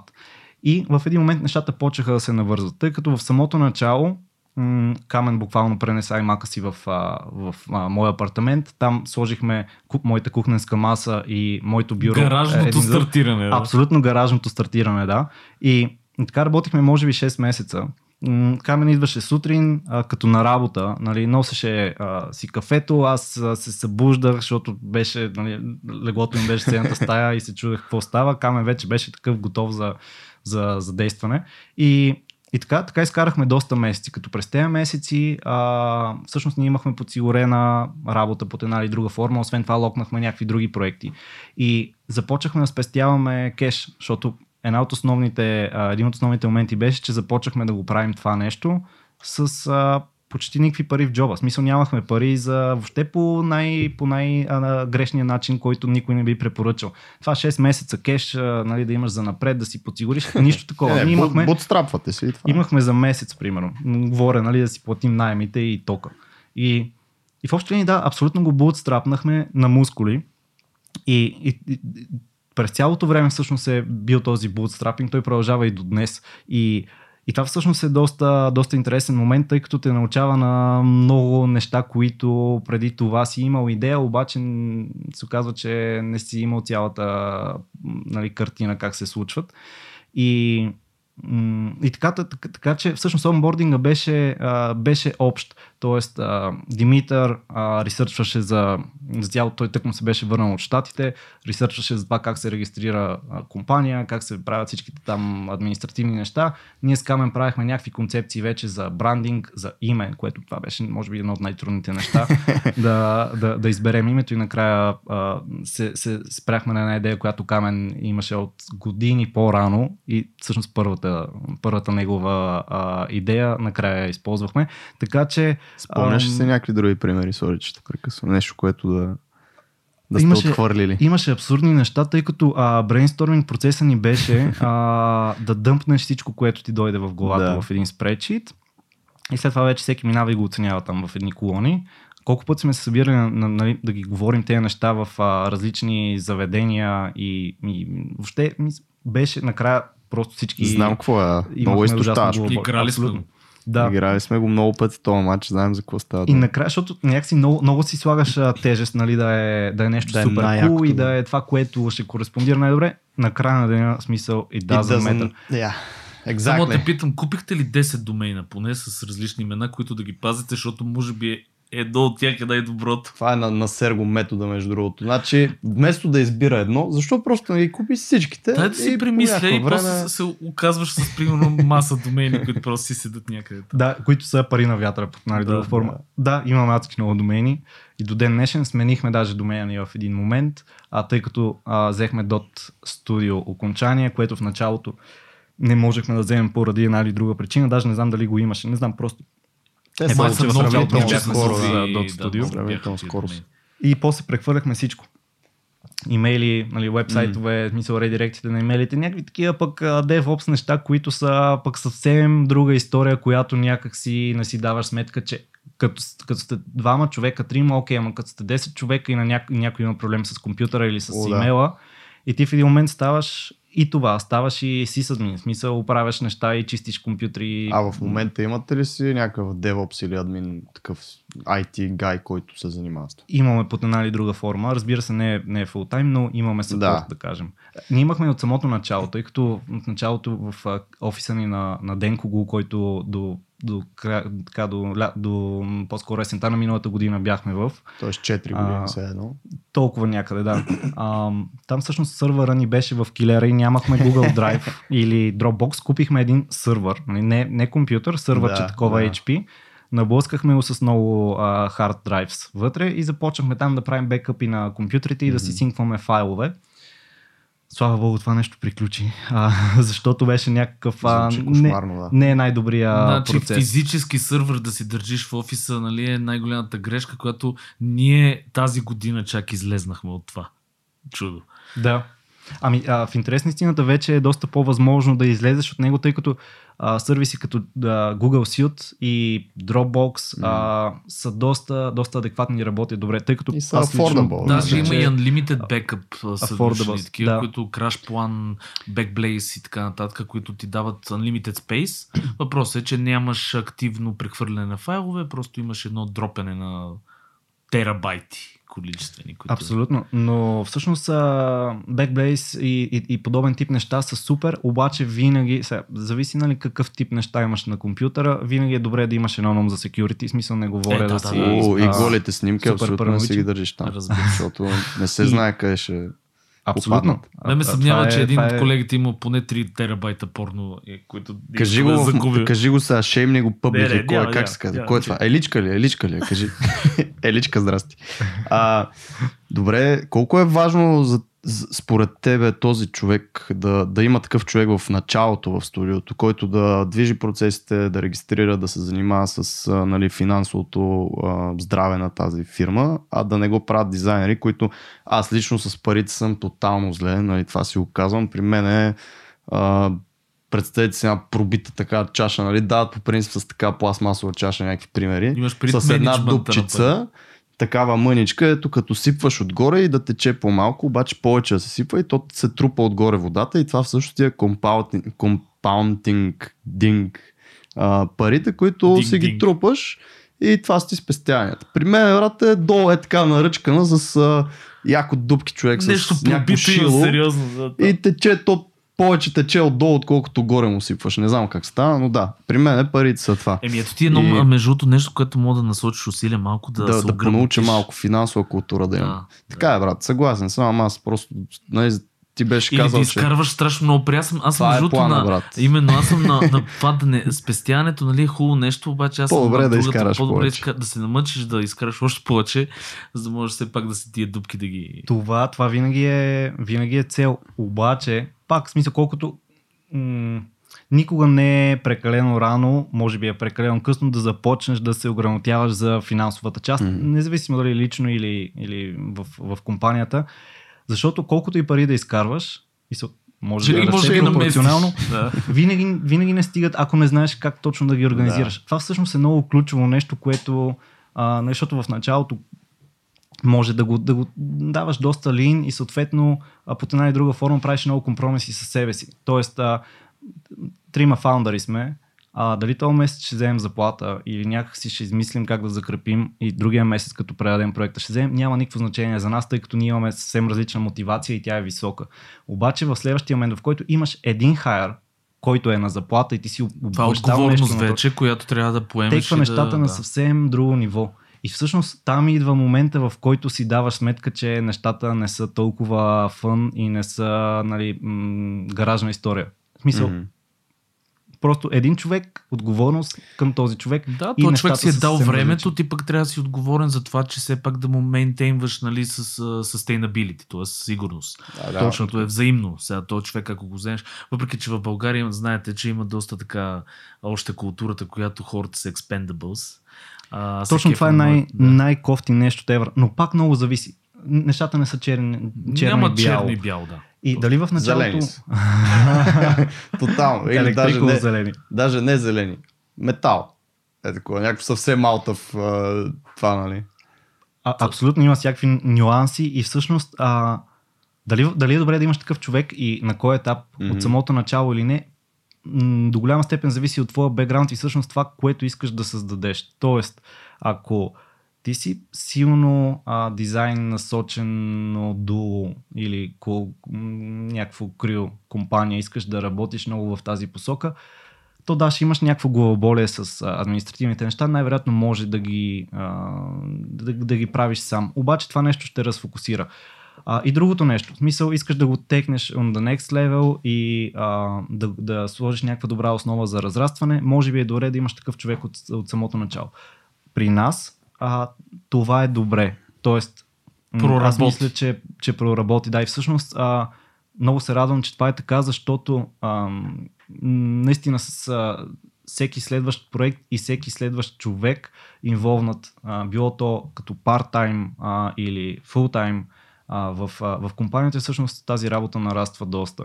А, а, а ти не си само този човек. Мисъл, в нашия случай Димитър не е само човека, който се занимава с счетоводството. Слага различни шапки, в зависимост от необходимостта. Точно така, той също така менеджва проекти, говори с клиенти и прочие. Тоест, а, при него също го има това и, и, и това нещо а, с административната част а, е само една малка, знам, една част, малка от, част от малко, всичко. Да, една трохичка от филийката. А? Но, но и най-вече зависи дали ти е интересно ти да, ти да, да буташ в тази посока и, нали, да, да придобиеш по-добър поглед над а, това а, с а, финансите като цяло. На мен това винаги ми е било интересно и всъщност а, м- мисля, че, че работи добре при нас, тъй като и двамата така имаме интересно, един е отговорен за тези неща, а другия просто е in the loop. За да, при малките фирми, между другото, е абсолютно характерно това е един човек да хваща, те вика Антон, много шапки да има, защото просто няма достатъчно ресурси, не идеалистично вече ще си имате, примерно, един човек отговаря за това, втори човек за друго.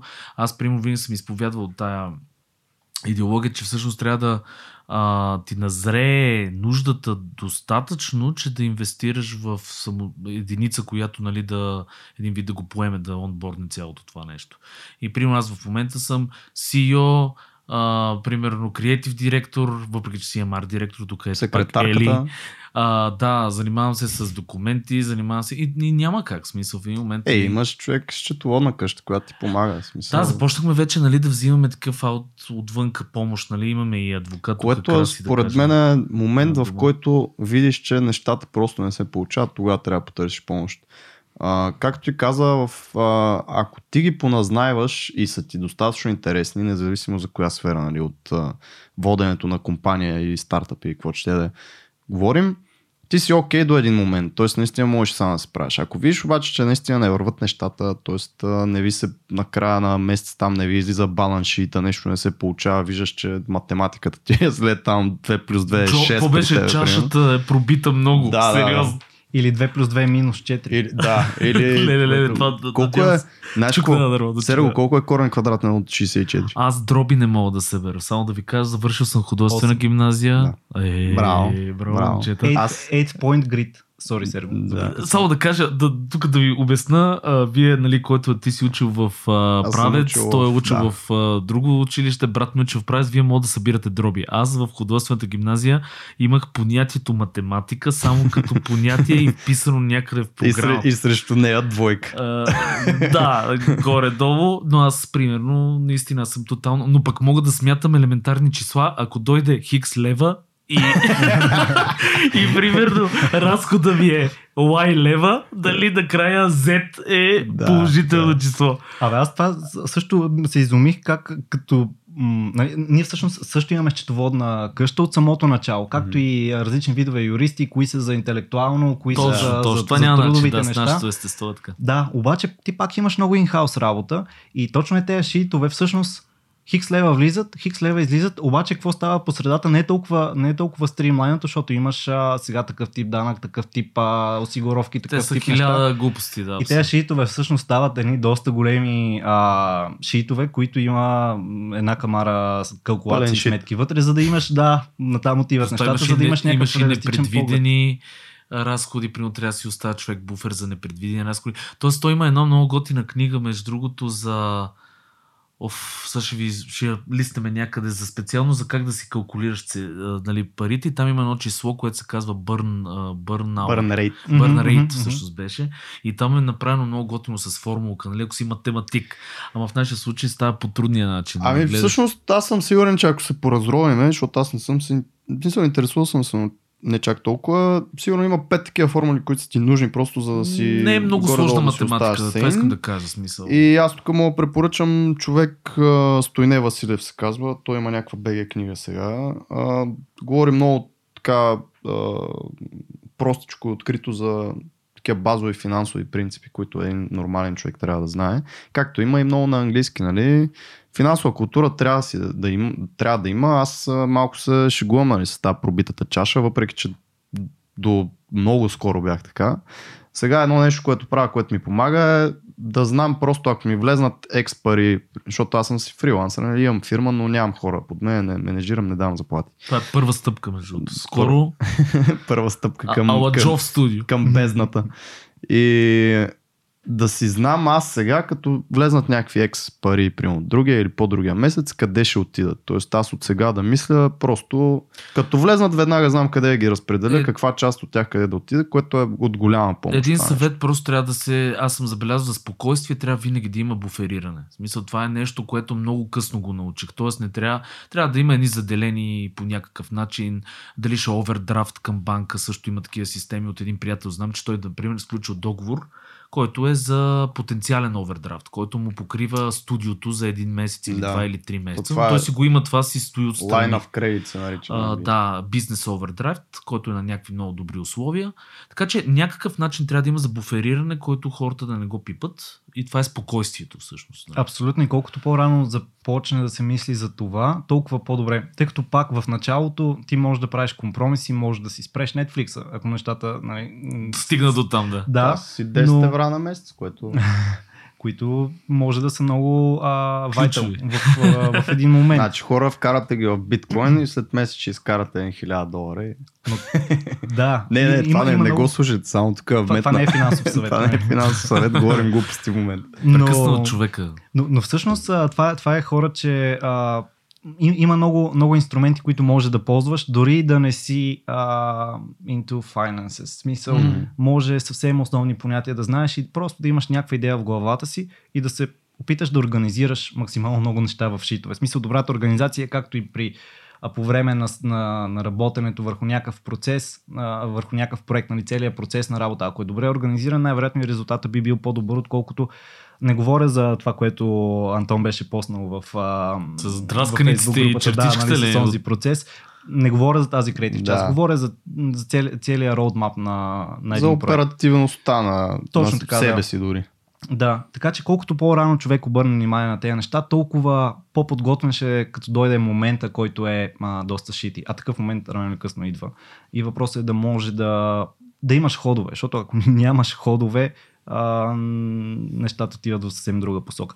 Uh, така че това е, това е доста голяма част генерално от това да си било то фриленсър и, и човек. Или да работиш с други хора. Да, да. Трябва, да, бе, дори семействата, аз съм забелязал, примерно, и от личен опит, нали, моето семейство, мои роди, моите родители, примерно, те в това отношение финансова култура е много трудно, нали.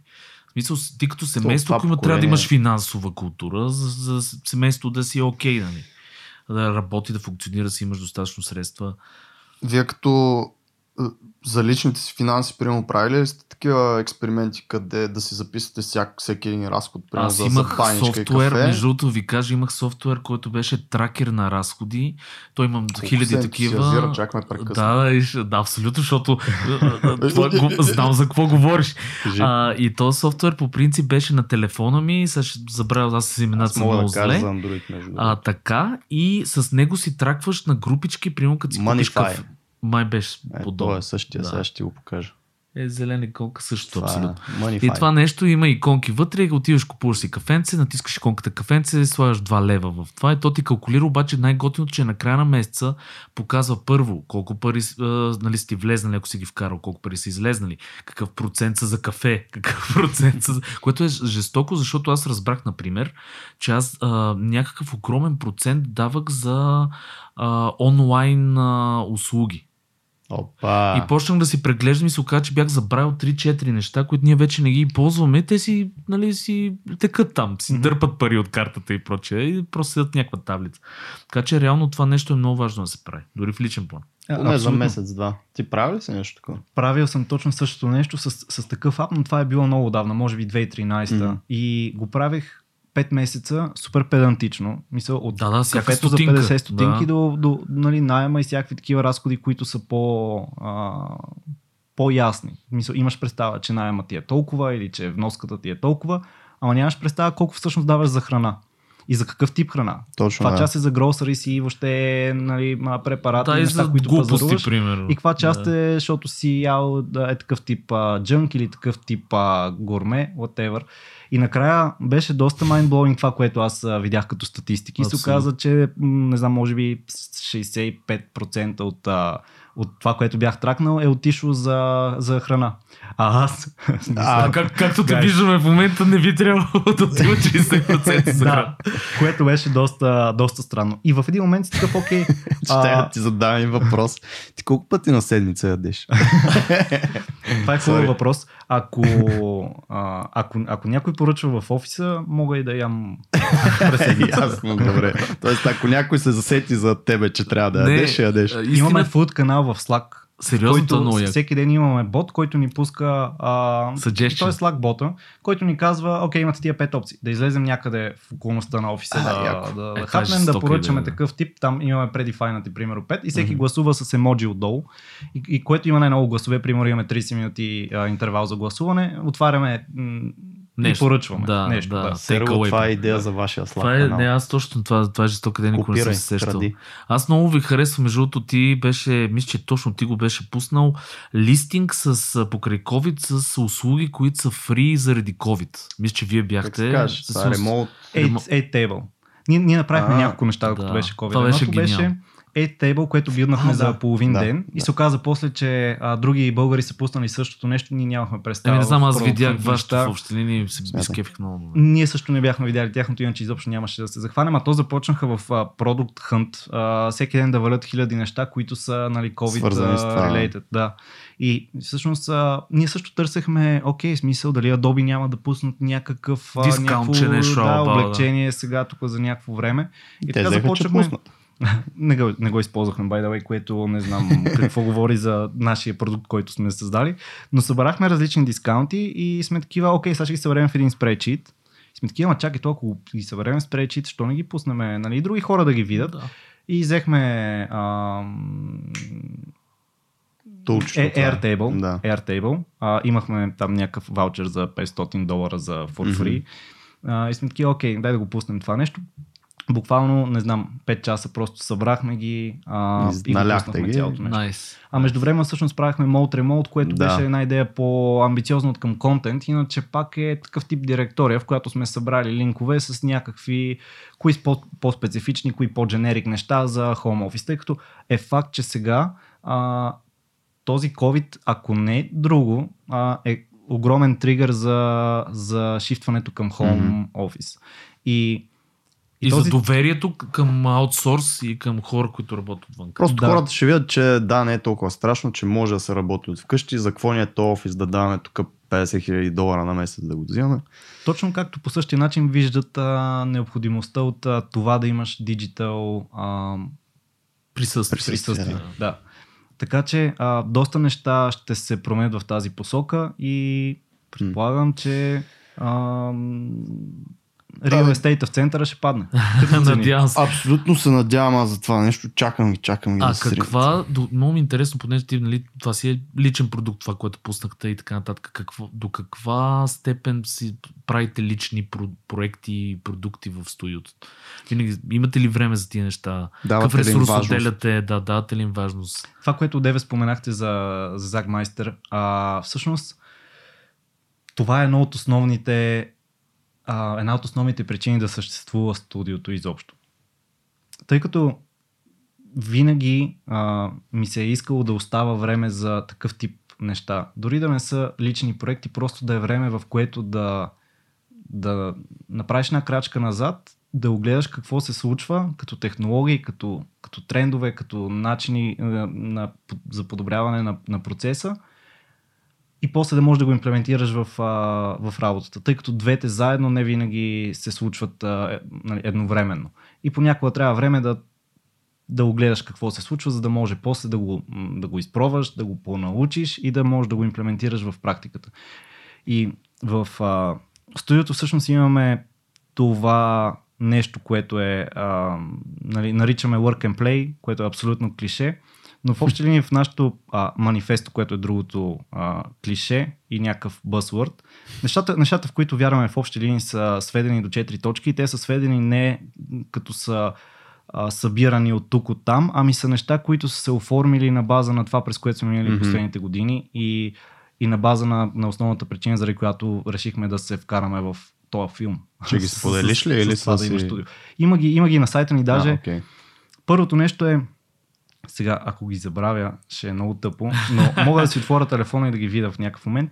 Но едно от нещата е stay healthy, защото много е лесно да влезеш в, в едни такива токсик периоди поради една или друга причина и да загубиш мотивация и желание. Какво ме гледаш, бе, Серго? Не бе, исках аз за себе си съм критика, ще да вкарам. Да, ще кажеш нещо. Да, против, точно ти си от тази страна. Да, извинявай. А, това, това, това е едното нещо. Другото нещо всъщност е а, work and play, а именно, че въобще начинът, по който трябва да е структурирано едно студио, е да е то, ако искаш, ако искаш да го изградиш под такава форма, разбира се, ако искаш да го изградиш да е нещо устойчиво, то трябва много дългосрочна, нали, инвестиция. И част от тази инвестиция, всъщност основната инвестиция е в хората, които са в това студио. Което тук има няколко, няколко основни момента. Първо е какви хора всъщност а, се свързваш с и, и така, взимаш а, като част от екипа. И, нали, те имат желание да се включат. А, и и втората, а, втория момент е как ги задържаш тези хора, как им държиш интереса за това те да бъдат там. А, тъй като интереса не винаги са пари, даже м- парите са може би на второ или трето място, когато, нали, един човек по-опитен прави преценка за това на къде иска да, да, да поеме и какво иска да работи. Особено да като минат едно ниво. Тоест, трябва да го точно има нивото, така. След това вече не се мотивират от пари. Точно така, той е някакси наобратно. В началото си готов да работиш за всякакви да. пари, защото нямаш опит. В един момент имаш някакъв опит и искаш повече пари. В един момент обаче виждаш, че тези пари, които ги получаваш, ти даваш а, неща, които не си склонен да даваш, само mm-hmm. за да ги получаваш и правиш крачка назад. Нали, мисъл, не винаги това е случая, но това е доста често срещан патърн. А, та, идеята е, че всъщност, нали, трябва, да, трябва да го билнеш този екип. То, на, нашата идея не е да, да да съберем хора и да правим неща на конвейер. Ако това беше идеята, най-вероятно щяхме да сме намерили начин да го направим преди много години и просто в момента, нали, да, това да е едно от нещата, с които се занимавам, примерно. Но всъщност основното нещо е, че искам да има някакъв бонд в този екип и, и хората вътре да се чувстват, а, как да кажа, а, да се чувстват окей. Okay. В смисъл да са, да са свободни, да има, да има място за дискусия, да е такъв judgment-free zone, да има място за, за учене, защото това е интересното нещо, когато фаундваш а, такова нещо и всъщност а, наемаш хора, че ти имаш инсайта на човек, който е работил някъде преди това. Тоест ти виждаш какво на теб не ти е било окей okay, и можеш да се опиташ да го подобриш. И не трябва да забравяш, нали, защо се опитваш да го подобриш и после виждаш, че всъщност, нали, то е било а, не е било така м- предишните места, които си бил, защото има причини за това mm-hmm. и виждаш, че всъщност не е толкова просто. Но идеята с, с това нещо work and play е, че искаме да оставяме максимално много време, когато а, нали, условията го м, така, позволяват, да може да експлорваме нови м- стилове, нови идеи, проекти, а, инструменти, дизайн тулове, технологии за програмиране, каквото и да е. И така или иначе ги експлорваме тези неща, а, надграждаме под една или друга форма и самия процес, като ги окомплектоваме тези неща и ги пускаме под формата на някакви фрибита, mm-hmm. на някакви сайт проекти. А, тоест има, има два вида експлорейшън. Един е такъв чисто плей, който си правим неща и никога не виждат бял свят, обаче просто се кефим. Примерно в момента имаме а, Figma Beach, т.е. в Figma си имаме private плаж, на който сме наредили различни bitmap images и всеки си има там шезлонг, имаме си бар. Да, това е гениално. И, защото в Figma, нали, основното нещо е, че имаш мултиплеер, имаш да, курсори да. на много хора. Да. И реално всеки може да влезе, примерно един ден един я влиза и слага водорасли на шезлонга на другия, другия ден някой влиза, чисти буклуците, чисти празните бутилки и, и нали, плажа е а, окей. Така че, мисъл, това го правим с, с някаква цел, примерно с а, тествахме някакви неща в, а, в Figma и А, нали, такъв тип плей трябва да се случва ежедневно и да е някакъв, да е фън, бе, смисъл да е, да е, да е chill and fun. И м- другия тип плей е неща, които искаме да текнем една идея по-напред и да ги пуснем, за да ги ползват евентуално други хора. Все на някой може да е полезно нещо, а най-вече е полезно на нас, тъй като сме минали през някакъв процес, не само да го измислим, а си кажем, абе, това ще е много яко да го направим ей така, ами наистина да го направим, да го менеджмент, да, да го менажираме. Mm, mm. А, и, и да видим какви са особеностите там, защото като билдваш нещо свое, а, си стейкхолдър на целия процес, което е коренно различно от това да се опитваш да оунваш някакви части от процеса, но стейкхолдъра да има финалната дума.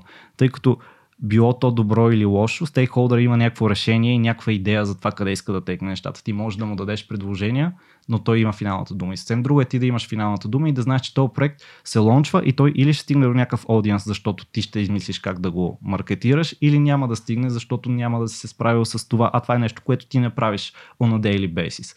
Тоест пак ти разширява погледа за това как се случват някакви процеси, които не са всеки, не ги правиш всеки ден и не са част от, как да кажа, от job description. И не са ти били познати преди да започнеш да го правиш това нещо. Точно така, да.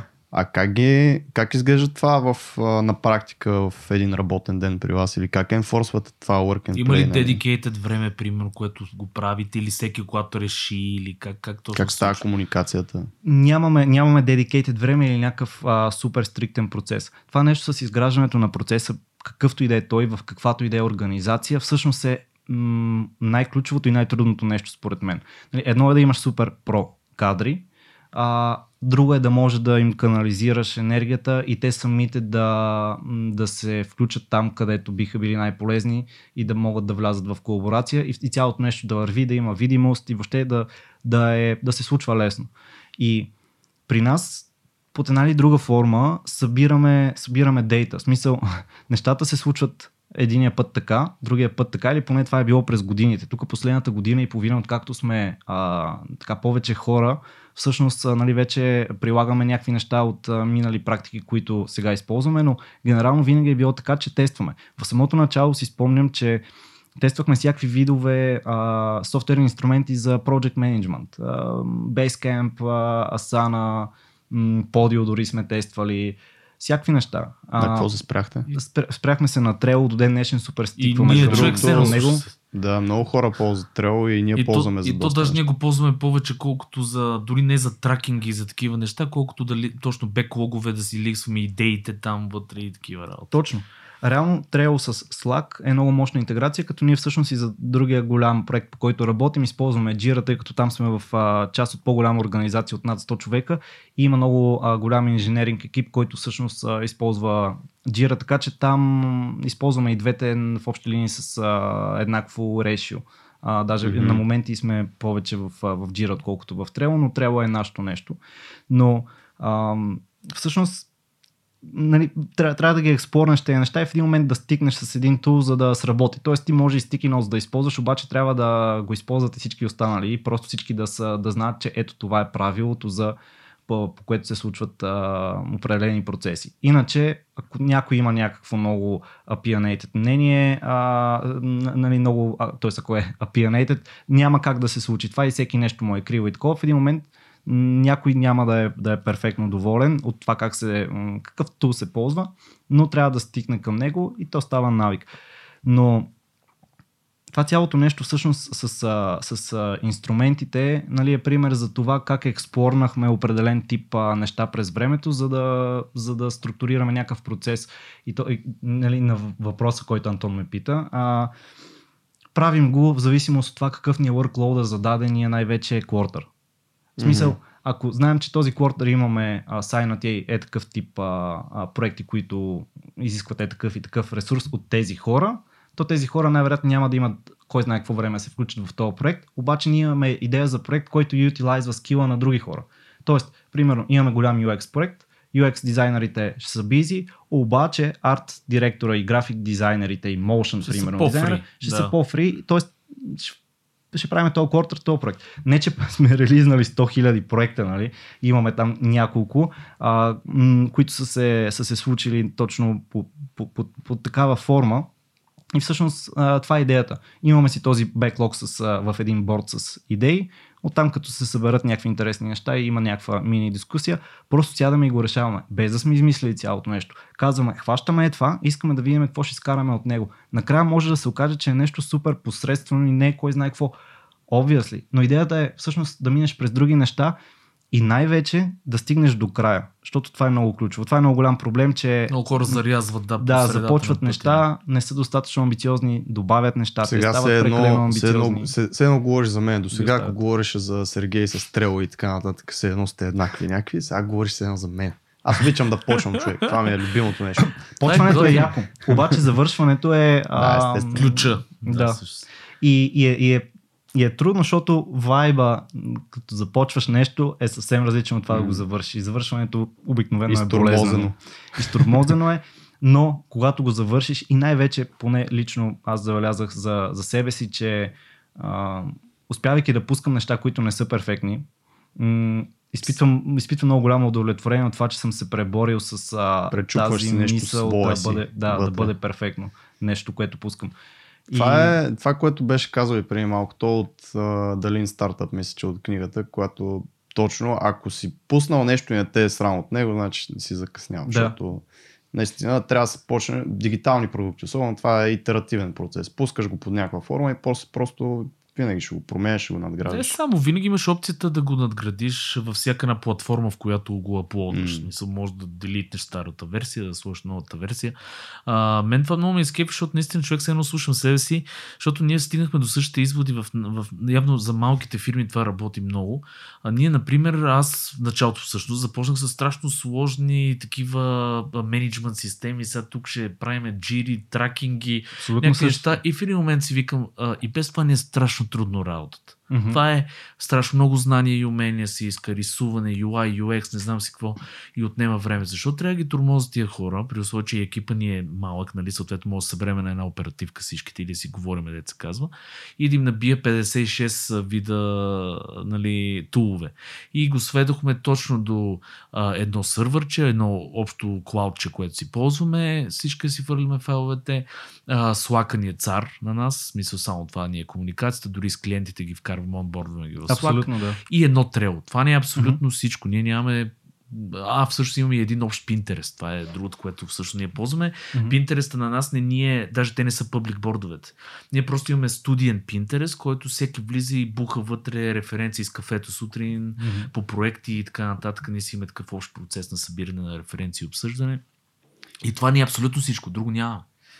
Значи всичко това, сори сега, Жоро, това за всички фрилансери и всички хора, които не са фирми и ни слушат, същото е и при, нали, ти, ако искаш да си водиш фриланс бизнеса, защото е хубаво, както Жоро каза, ако си спомняш и Мартин Бонов, който ни беше гост от Kickflip, той също има един беклог с идеи, аз също имам в Трел точно, защото е наистина удобен просто да си вкарваш идеите там.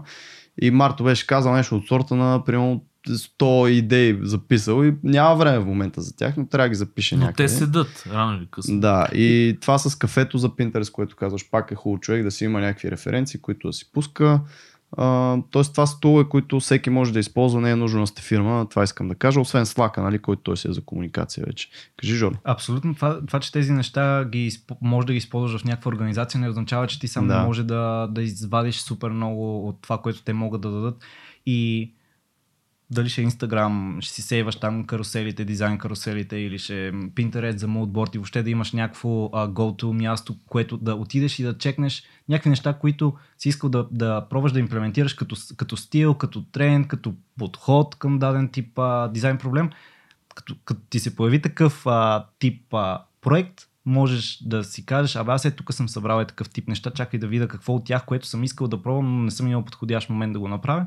Мога да, мога да приложа в а, някакъв real life project, което а, всъщност въобще това цялото нещо много е, много, е, много е важно да не отидеш в другата крайност. Аз съм го правил това нещо много пъти, в студиото сме го правили също, да гледаме супер педантично над, над цялото нещо. Сега всичко трябва да е организирано, трябва да се случва точно така в трело, трябва всичко да е, да е вързано, това бот да поства там, ония бот да прави еди си какво, еди си кой ден от седмицата, всяка седмица или bi-weekly. И е такъв тип неща, те се изграждат с, с времето. Тоест, мислята ми е, че забелязвам един такъв момент, не случайно има сто хиляди сигурно to-do-апове в App Store и въобще и в а, Web, защото всеки тръгва да организира нещата си. От Sticky Note иска или от тефтер иска да мине нещо диджитал, хваща един to-do app, гледа нещата, които му дава като функционалност и си казва, окей, ама това нещо не ме кефи, аз ще направя някакъв, някаква, малка, някаква малка промяна и ще пусна нова версия. Така се появяват много такива апове, естествено м- съвсем образно и така общо казано, но а, и, и, и също нещо и с хората, които ги ползват тези неща.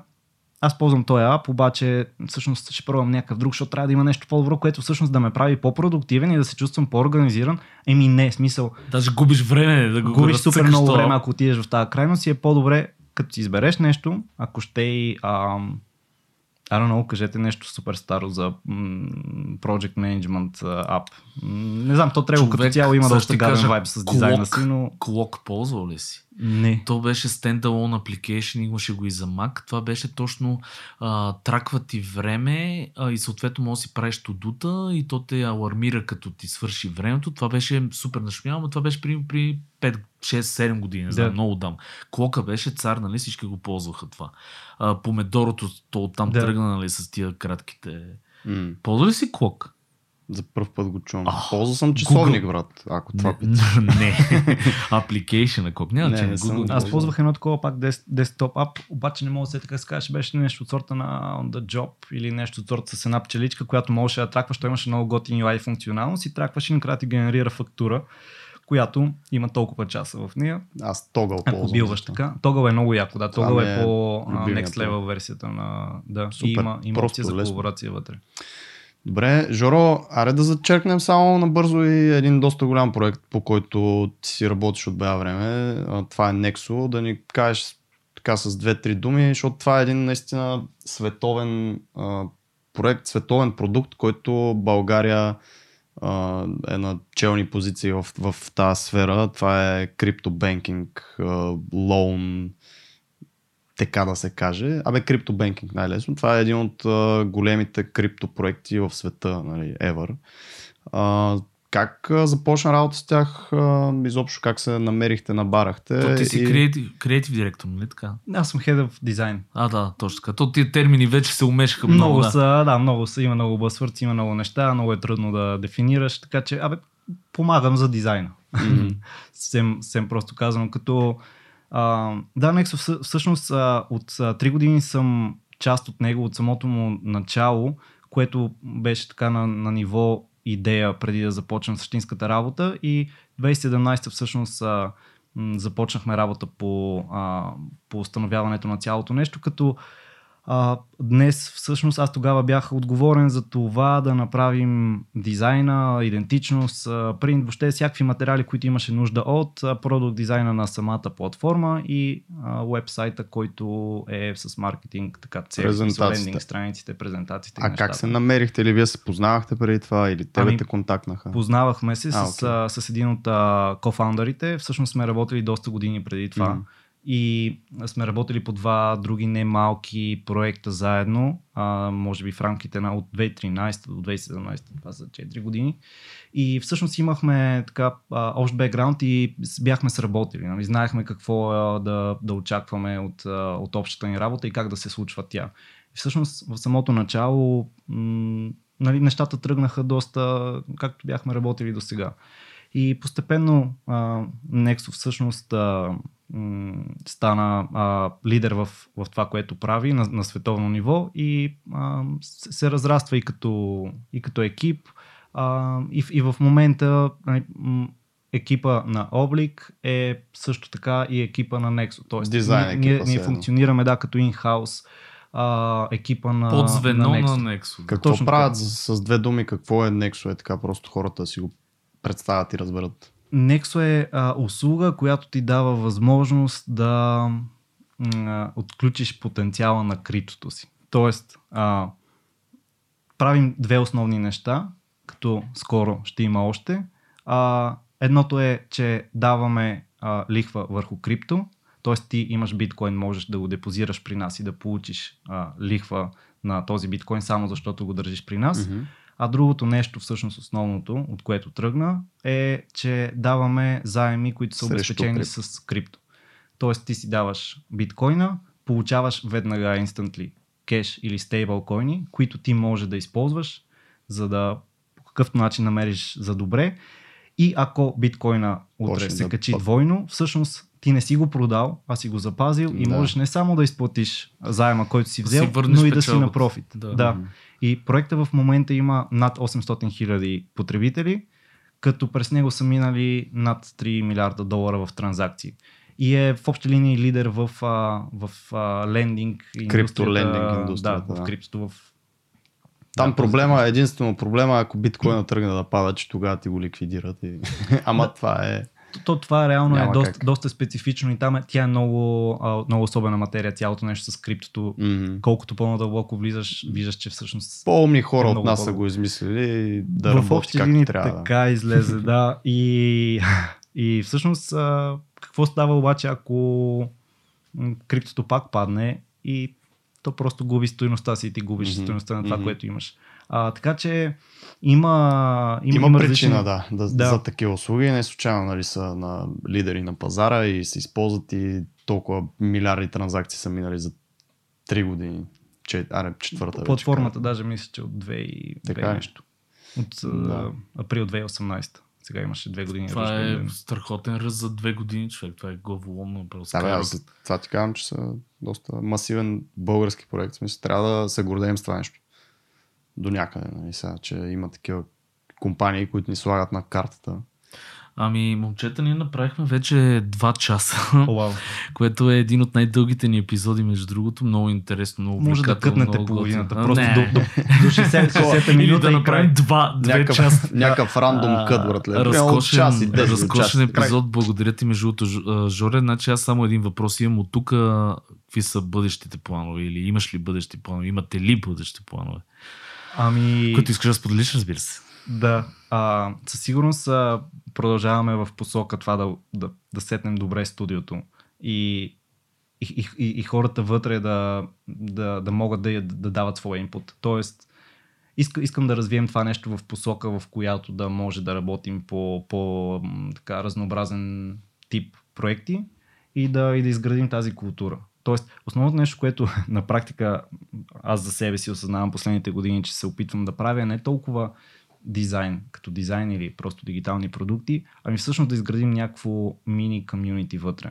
И, и да знаеш, че имаш хора, на които можеш да разчиташ и които ам, просто имат добавена стойност един за друг. Така че посоката е тази. Под каква форма, дали чрез а, а, New Hires или някакви други неща, които имаме предвид, как бихме могли да го позиционираме, да го... Не, има, има различни, различни апрочи за това нещо. В момента работим в тази посока и ще си говорим пак след няколко О, години. Със сигурност, със сигурност ще има и следващ епизод, надявам се не след няколко години, по-скоро. Да, значи хора, чекнете oblik точка studio. Oblik с К, нали? С K. С K, да, да. С K. Точка студио, за да видите за какво говори Жоро. Те наскоро, до наскоро, наскоро направихте редизайна. Направихме го, преди... сега ще го пренаправим, защото е от този тип, дето те е срам, като да, го пуснеш. И обаче е там. И итеративно го променяш, добавяш. Да. То Антон много добре те разбира там, не се пресня. Той има към четиридесет и седем версии на личния си сайт. Така, че... И вече съм го оставил така. Между другото, израства се наистина, в смисъл, израства се. Преди ти пукаше, сега не ти пука, сега има по-важни неща в живота и така нататък. Абсолютно. Жоро, благодаря ти много, че дойде, че си поговорихме. Аз мисля също, че става много як епизод. Хора, пишете, коментирайте, кажете вие какво мислите, а, кажете вашите мнения по въпросите и някакви типчета, трикчета, защото ние сме далеч от мисълта, че ние знаем всичко, а вие не знаете нищо. Сигурен съм, че има доста по-кадърни слушатели от нас и особено от Сергей. А, така че много ще се радваме да а, видиме, да прочетем вашето мнение. И така, от мен е чао. Супер, много, много, много ви благодаря, хора, за поканата. Беше ми супер приятно да си поговорим за тези неща и аз също бих се радвал за някаква дискусия с още хора. Така, супер, че, ще, да. Къде могат да те, примерно, да намерят или? Никъде. А, никъде. Не, в смисъл, много, много съм лож в uh, Texting Back uh, последно време, но съм насякъде, смисъл, който да. Да потърсиш, ще ме намери. Но идеята е, че коментарите отдолу. Да, да, да видим. И събскрайбайте се, цъкайте към банката. Да, да, да, да. Значи пишете наистина, знаете групата ни във Facebook, .fm, права черта, дизайнът на нещата, което аз съвсем кратко така измислих. А, благодаря, Жоре, наистина страхотен епизод. Чао. И аз благодаря, чао.